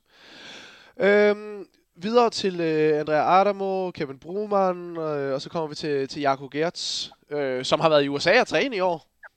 På en standard Yamaha. Det har, det har han. Hvad fanden sker altså, der for det? altså. Jamen det, øh, altså, vi kan jo godt lide, lide Jakob, han fuldstændig mangel på, på tyd, tydelig mimik eller, eller, eller udtryk på, på, på noget, noget som helst. Og Jamen igen, altså han, han skal jo vinde det øh, VM, men, men kommer han til at gøre det igen? Altså hvis hans 2021-sæson var en, var en mærkelig størrelse, hvor man egentlig synes, han underpræsterede vildt meget, men alligevel formåede at komme afsted med en sølvmedalje på en eller anden måde. Mm. Øhm, og og det, det er jo det, man sidder, sidder tilbage med. Øhm, på sin bedste dage, øh, så, så, er han jo, øh, så, så er han jo den hurtigste af dem, det må man også bare sige. Ja. Men han laver også bare så mange fejl. Altså igen, haft en, en udmærket preseason med, med en god første afdeling i, uh, i Alcetum af det første af det åbne italienske mesterskab med, med en sejr, kørt rigtig godt med med, med 4,5'erne i superfinalen der, og så sådan en med uh, ting i, i La Capelle, ikke? Altså, hvor det, det blev, var på hårdbanen igen, hvor han, hvor han kæmpede med det sidste, sidste år. Så jeg synes ikke, jeg har set noget i preseason, der skulle, der skulle bevidne om, at han, han har steppet yderligere op fra sidste år, eller om det bare skulle blive mere af det samme. Nej, det er det, og, og, og sådan, igen, det, det har været preseason, og altså, jeg er slet ikke i tvivl om, at han nok skal være der, når det, når det, når det gælder, og, og han har styr på sine starter, og vi alle har styr på deres starter. Det, det bliver spændende at se med Kai Wolf, og, og også Ron van der Mostak, men især Kai Wolf, kan, han få styr på de der starter, fordi hvis det er, at de gør, som de plejer at gøre, og som de skal, Jakob øh, Gertz og, og Vial, jamen så kommer de ud 1 og 2, eller 1 og 3, eller et eller andet i den stil, og så, så stikker de af, og det kommer de til, fordi de er, altså i hvert fald Gertz, hvilket er sindssygt at sige, men er begynder at være en, en af veteranerne i den her klasse. Øh, ikke aldersmæssigt, men i hvert fald på lang tid han har været med i toppen. Øh, jamen så, så, hvad hedder det, så kommer han til at gøre det godt. Gertz, og det, det, det, altså, jeg er ikke i tvivl om, han kommer til at ligge op, men ham, om han kan holde den der hele sæsonen, Øh, det, det bliver ret spændende at se, men igen, han kom altså ind med en, som du, som du nævnte, øh, kom ind med en skade sidste år øh, med, med, øh, i knæet, og var vist nok noget korsbundsværk. Det blev aldrig rigtig sådan, øh, sagt præcis, hvad det var, der var galt, men alligevel så kørte han så den her, øh, den her sølvmedalje hjem.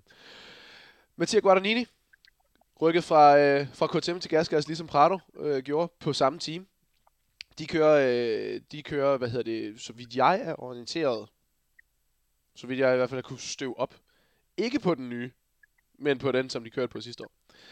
Øh, og, øh, og Mattia Guadagnini, han, øh, du ved, har udover sine vlogs, hvor du ikke kan forstå en skid af, hvad han siger, fordi de er på italiensk, øh, også været sådan lidt, øh, lidt sådan stille i sin, øh, i sin off-season. Startede jo blændende ud sidste år, og, og så fadede det sådan en lille smule ud øh, i løbet af året. Hvad tror du, vi kommer til at se fra ham? Jamen altså, jeg, jeg, jeg er sådan lidt splittet øh, omkring, fordi den, dengang han ligesom kørte i, i EM både 125 og, og i MX 2,5, altså jeg har aldrig været rigtig fan af, af, hans, af hans stil, altså han har haft god fart på og sådan noget, men det har været meget sådan, ja, hængende albuer, og så ellers bare Thomsen derudad. Men jeg synes, at man startede øh, sidste år, hvor han altså fik det her ride på, på Fabriks KTM, var det, jo, øh, var det jo der. Jamen, der viste han noget. Han, han vandt på Majota, tog den røde nummerplade, øh, gjorde en masse ting rigtigt, at de har fået styr på, hvordan han ligesom stod på motorcyklen og sådan noget, så han kunne redde nogle af de her dumme situationer, han kom ud i. Mm. Øhm, og så, så begyndte det at gå, gå lidt imod ham. Øh, så selv han faded lidt. Jamen, det er jo lige noget det, der skete faktisk. At han begyndte at blive, finde mere og mere tilbage til gamle Guadagnini. Ham, der gik mere op i at køre ind i de andre for, for at holde dem bagved. Og, og albuerne kom lidt ned igen. Og sådan noget. Det var sådan lidt mærkeligt, de route, han tog. Øh, resultaterne svingede rigtig meget. Øhm, og nu er vi altså et sted, hvor hans, hans preseason løb her har været, jeg vil bare sige, forfærdelige øh, var, var, var nærmest øh, anonym til de her italienske mesterskaber, halset langt efter bare er Simon Lengefelder, som er hans teamkammerat. Så, så, så at det, det er rigtigt, at det var, det var preseason og sådan noget, og, og, og sidste år, der var hans preseason måske også sådan lidt beskæmmet, men det var beskæmmet, at han styrtede, da han gik efter førstepladsen. Her der var det sådan noget mærkeligt noget med, hvor han lå og sejlede rundt som nummer 8 eller sådan noget italiensk mesterskab, altså på en fabrikscykel. Øhm, og Jamen altså, der, der må være nogen, og jeg, nu kender vi uh, Don DiCarli også, altså der, der er nogle forventninger til, at han skal ud og vise noget, altså det, det, det kan ikke bruges til noget, lad os bare sige det sådan. Nej, lige præcis. Det bliver spændende at se med, med Mattia Guadagnini. Uh, så har vi uh, Jeremy Sydov, så har vi Camden McLellan, uh, Emil Wegman og Julian van der Auvera, uh, som, uh, som uh, er med igen. Uh, vi, har, uh, vi har snakket om Glenn Meyer, Øh, Thibaut Bennestand øh, har en knæskade og øh, kommer heller ikke til at køre med her i, i starten. Det havde vi ellers glædet os øh, til at skulle ske, men altså den her knæskade, den har, har han jo haft i lidt tid nu. Øh, så er der Jakob øh, Tersak, Jan Pancha, nu kan virkelig øh, køre igennem ned til, til nogle af de andre, der er spændende. Nora Ludvig, Peter Polak, øh, Philip Olsson, øh, Samuel Nielsen, som er, der står, han er fra Spanien. Øh, Samuel Nielsen, jeg, jeg kender ham ikke. Gør du?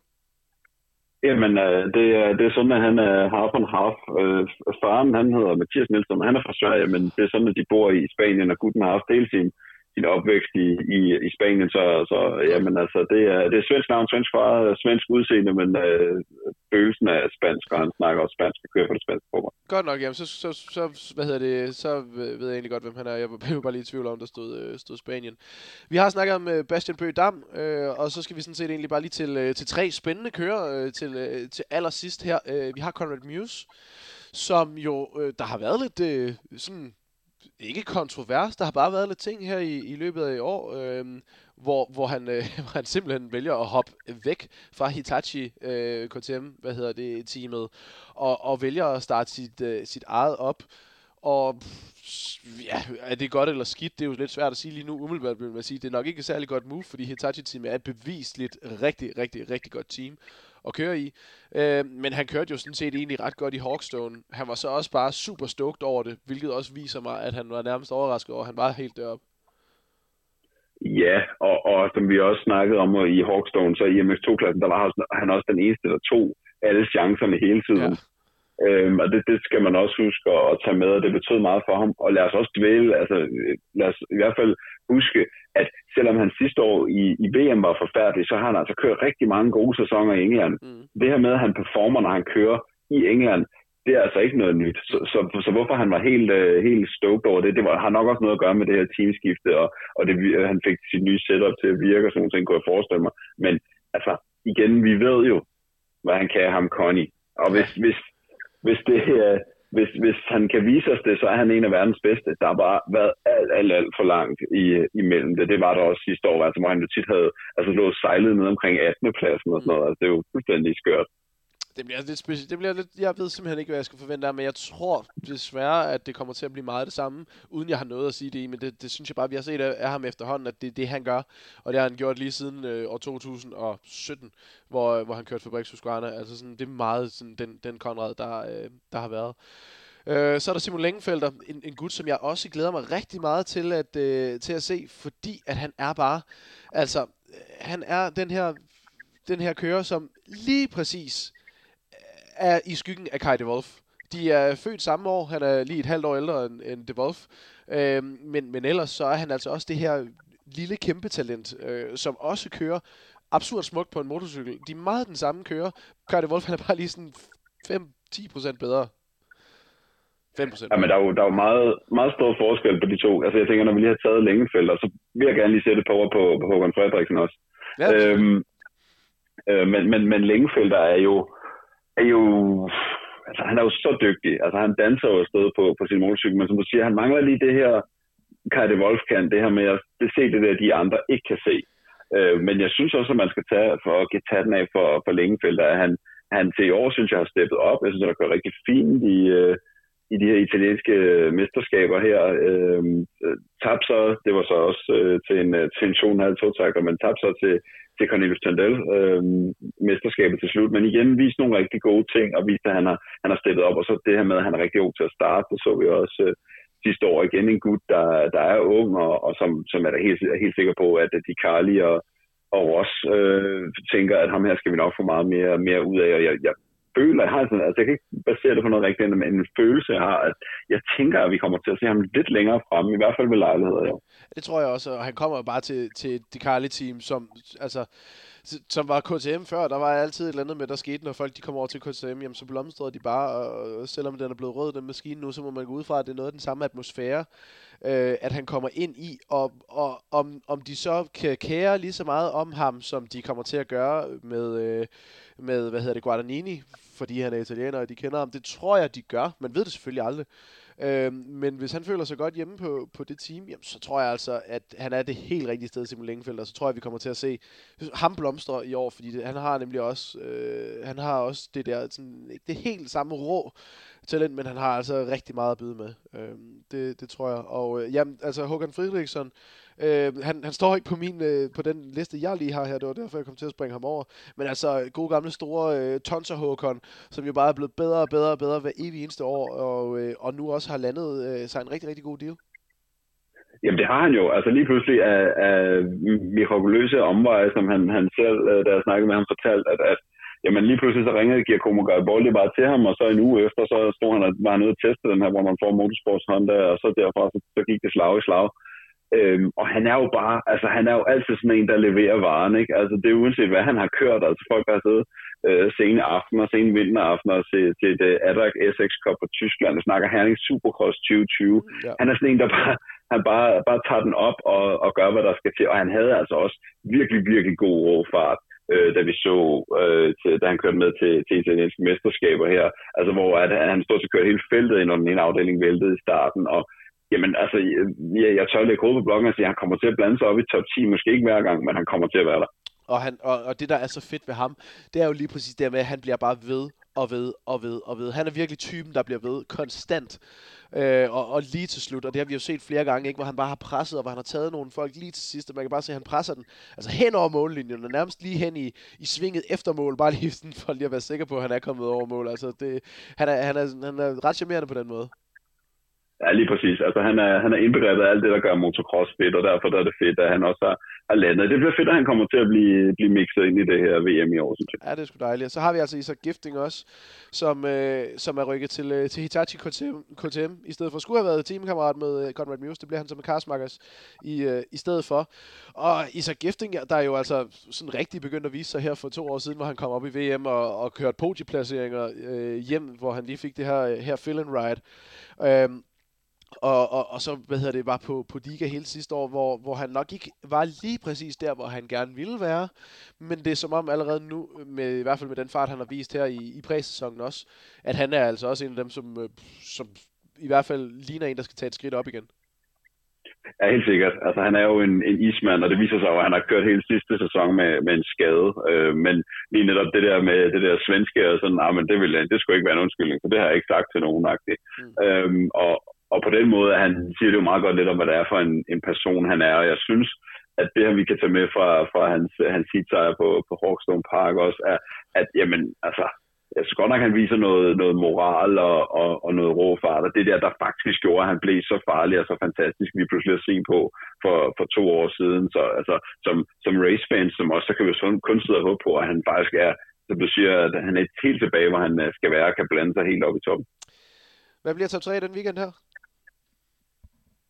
Ja, den var så til gengæld sværere. um, ja, hvad skal vi sige? Hvad skal vi tage? Altså, jeg, jeg, jeg er jo sådan en type, der, der er meget, meget slem til, til at gå med hjertet, når det kommer til det her, ikke? Så, øhm, ved du hvad? Jeg, jeg lægger hovedet på blokken, og jeg siger, ved du hvad, ham Kajte Wolf, han gør det sgu. Han tager den sejr. Det, det, det, det er måske lidt, uh, lidt flamboyant, men så lad det, ja, lad det, det være jeg også have taget, jo. Jamen, du må godt tage det samme. Ja, det tror jeg, jeg, jeg ikke, hvad, hvad hedder det? Øhm, jeg tror også, at vi får Tom Bial på podiet. Mm. Om det bliver som nummer to eller nummer tre, det, det ved jeg ikke. Øhm, og så en træer. Ved du hvad? Mikkel Hårup, dansk træning, lige på podiet. Bum, bum, bum. Han har, han har ligget og kørt i noget mudder herhjemme i hvert fald. Det må man gå ud fra. Det har han, og han har været på podiet derovre før. Jeg, øh, jeg tror, jeg kommer til at gøre lidt ligesom jeg gjorde i, i, øh, i MXGP-klassen. Øh, men jeg springer altså for den. Jeg, jeg tror simpelthen også, at Kajde Wolf, han, øh, han vinder. Øh, han har, jeg tror, han kommer til at være den hurtigste. Jeg tror, han kommer til at sætte pole.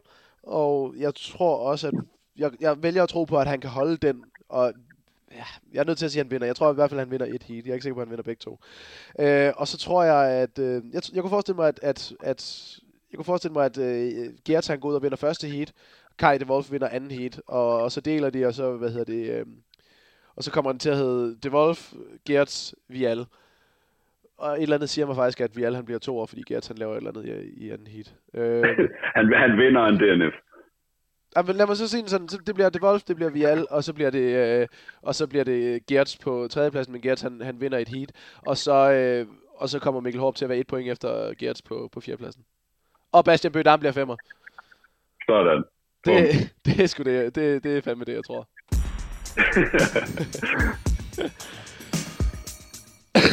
det, det, det regner helt vildt over i England, eller det har det gjort. Det har virkelig været et lortevejr. Øh, og der er jo lige breaking news, altså der er kommet ny, øh, ny schedule ud. Det bliver en dags format alligevel i den her weekend.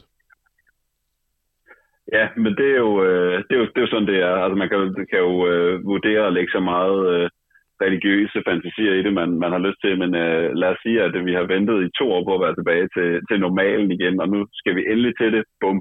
så er det eddermame med stormvejr.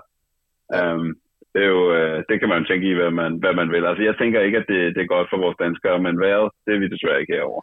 Nej, det, det er helt forfærdeligt. Jeg så også, øh, jeg, jeg så også nogle, hvad hedder det, nogle videoer af, af de her awnings over i, altså der var også bare, det væltede simpelthen rundt over i, øh, i England, og øh, hvad hedder det, øh, der var nogle af de her telte på, på altså der, der var gået i stykker, og, og så rendte folk ellers bare rundt og rev dem alle sammen ned. Og, og faktisk, jeg har faktisk lige prøvet, det, jeg fik bare lige en idé, Mikkel. Uh, nu har jeg lige ringet op til England.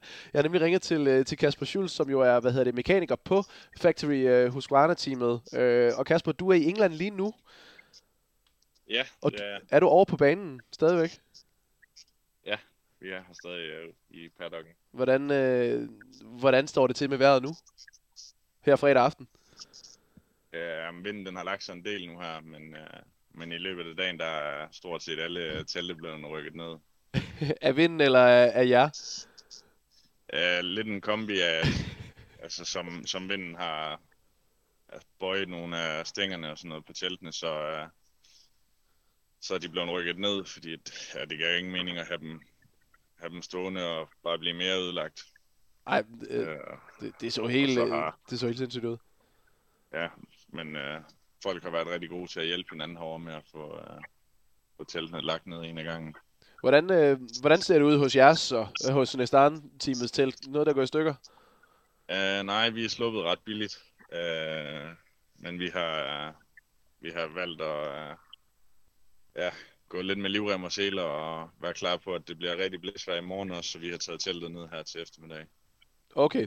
Fortæl mig lige om, sådan, da det begyndte at blæse rigtig meget, det begynder at, altså sådan, ta- prøv at tage os igennem også, der ikke har været der. Sådan, prøv at et billede af, da I sidder der, og det lige pludselig begynder at blæse op, og, og til at I så må rende rundt øh, og hjælpe hinanden i sådan en eller anden form for teambuilding-øvelse. Prøv lige sådan at male et billede for os, hvad, hvad der skete.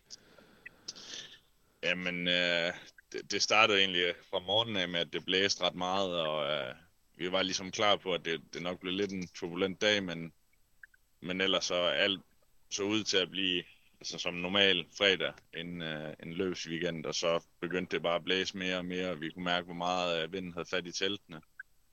Og begyndte at gøre mere og mere for at holde teltene på plads. Og man er selvfølgelig øh, nervøs for sit eget telt, men man har lige rundt og kigge lidt. Øh, ja, og så spørger folk jo hele tiden, hvad jeg kan ikke komme herover og hjælpe, og så øh, render man over til det ene telt og hjælper med at få det ned, og så lige over at tjekke, sit eget telt, om det stadig står, og så frem og tilbage hele tiden. Okay, mand. Hvem, hvem gik det værst ud over? Øh, jeg tror, det er FNH. Deres telt, det er helt, uh, helt færdigt. S- som, i, som i, at der skal købes et nyt, eller hvad? Er det det? Ja, altså det, uh, det, det, det, det tror jeg sgu ikke, de får uh, lappet sammen igen. Det, uh, det er flækket, uh, taget på den, og så uh, altså, alle stænger er næsten bøjet, og øh, så for, for at gøre det mere sikkert, da de tog det ned, så skar, skar de det op, øh, der hvor teltduen ligesom sidder fast på lastbilen. Ja. Fordi det, det er ligesom der, hvor det bliver lidt farligt, når man skal gå over på, på taget af lastbilen og, og pille det ned. Ja. Hold kæft, mand. Det, det lyder, det lyder fandme ned. Hvordan er stemningen sådan i paddocken nu, så? Hvis vinden har lagt sig lidt, og den kan vel ikke være sådan helt høj? Nej, det er sådan lidt, uh, lidt blandede følelser, uh, der er her nu. Det er, uh, det er sgu lidt ærgerligt. Ja, og specielt fordi det ser ikke ud til, at, at vinden skal lægge sig helt vildt de næste par dage. Uh, så det er sådan lidt, hvorvidt vi kommer til at køre eller ej. Okay, er der snak om det efterhånden? Nu får vi den jo direkte for dig. Altså sådan, er der snak i paddocken om, at, at der måske ikke bliver kørt, eller hvad? Det ved jeg ikke, men, men med de vinde, der er herover, så uh, kunne man godt mene, at det var, det var uforsvarligt at sende nogen ud på banen. Hmm. Ja, okay. Men der har ikke været, der har ikke været sådan nogle, nogle mere håndfaste rygter fra nogle af de forskellige, der går rundt derovre. Man hører jo altid så meget, når man går rundt, ikke? Og folk, der snakker. Der er ikke nogen, der har hørt sådan noget, noget mere Nej, ikke, ikke noget, der sådan er rigtigt at holde i. Nej, okay. Shit, mand. Jamen, øh, altså, vi må da krydse fingre for, at der i hvert fald bliver, øh, kommer til at blive kørt noget race, øh, om, om ikke andet, i hvert fald kørt noget VM på, på søndag, øhm, og, og at det kommer til at gå, øh, gå godt for kørende. Går du, regner I med, at øh, er det, er det 1-2 i går efter i den weekend her? Ja, men det gør vi jo altid. det er helt perfekt. Nej, men Kasper, jeg skulle, jeg skulle sådan set også bare lige, vi skulle bare lige have en opdatering direkte fra England. Jeg fik lige ideen øh, nu her, så jeg vil bare lige sige, øh, ja. ja, tusind tak, fordi du lige gad at, at snakke et par minutter og fortælle, hvordan det går derovre. Så ja, må vi håbe, at I ikke blæser helt væk derovre. Nej, det, det håber vi. Det er godt. Vi snakkes ved, Kasper. Ja, det gør vi. Åh, oh, her Mikkel, det må fandme være hårdt derovre. Altså, der er mange, der synes, at det, du ved, ej, hvor kunne det være fedt at være VM-mekaniker og sådan noget, ikke? Men øh, det er altså heller ikke bare, det er ikke bare en dans på roser. Ah, men, men, men man glemmer den der del af det, ikke? Helt tilfældigt, så popper der lige en op, at der, der i England i dag er målt den stærkeste vind nogensinde. Det er så godt nok på Isle of Wight, men den var på 54,5 km i timen, så der har altså været lidt blæst på rundt omkring. Hold da kæft. Ja. Så, så ej, lad, lad os da ikke håbe, at det, det bliver aflyst, men på den anden side vil jeg også være så, så, så færre at sige, hvis det er farligt for kørende, så synes jeg, de skal gøre det. Ja, men jeg, jeg er helt enig. Ved du hvad, det blev sgu også en øh, dejlig lang podcast igen. Øh, to øh, timer og 18 minutter. Øh, og øh, hvis du har holdt med så langt her, så vil jeg da bare sige, sige tusind tak, fordi du har lyttet med. Det her det var altså Motorcar Showet øh, 3. edition. Og jeg håber, at øh, der nok skal komme rigtig mange ud i, øh, i løbet af i år. Vi øh, er selvfølgelig støttet af Søhus Tattoo, der ligger lige midt i Odense, en tatoveringsklinik, der øh, elsker motocross. Dem er der sikkert nogle stykker af rundt omkring, men jeg tror kun, der er en på Fyn. Så øh, kør derhen, hvis du skal have din øh, tatovering, og så kan du altså ellers støtte øh, øh, det her podcast show på øh, MobilePay 2388 8192 eller på PayPal på den, der hedder Motocast. Det behøver du selvfølgelig ikke at gøre, ellers er det bare rent gratis, men øh, hvis du alligevel lige synes, at øh, du er øh, spæde lidt til, jamen, så skal du være, øh, være totalt cool med at, øh, at gøre det. Mikkel, vi, øh, vi ses jo, går jeg stærkt ud fra, at der bliver kørt, så vi ses jo på, øh, på søndag, hvor folk de kan få lov til at, øh, at høre os snakke øh, ind på, øh, på Discovery. Ja, lige præcis. Så får de bare nogle billeder på os. Ja, lige præcis. Øh, og ved vi præcis, hvor vi bliver sendt hen, udover at vi bliver sendt på Discovery+. Plus? Det er i hvert fald på, på Discovery+. Plus. Det er noget ikke helt uh, sikkert endnu, men det kommer ind på MX Index, så det kan man, det kan man lige tjekke ud. Man kan tjekke det hele ud på uh, MX Index. Indtil da, så vil vi bare sige uh, tak, fordi du lyttede med, og uh, vi høres ved næste gang.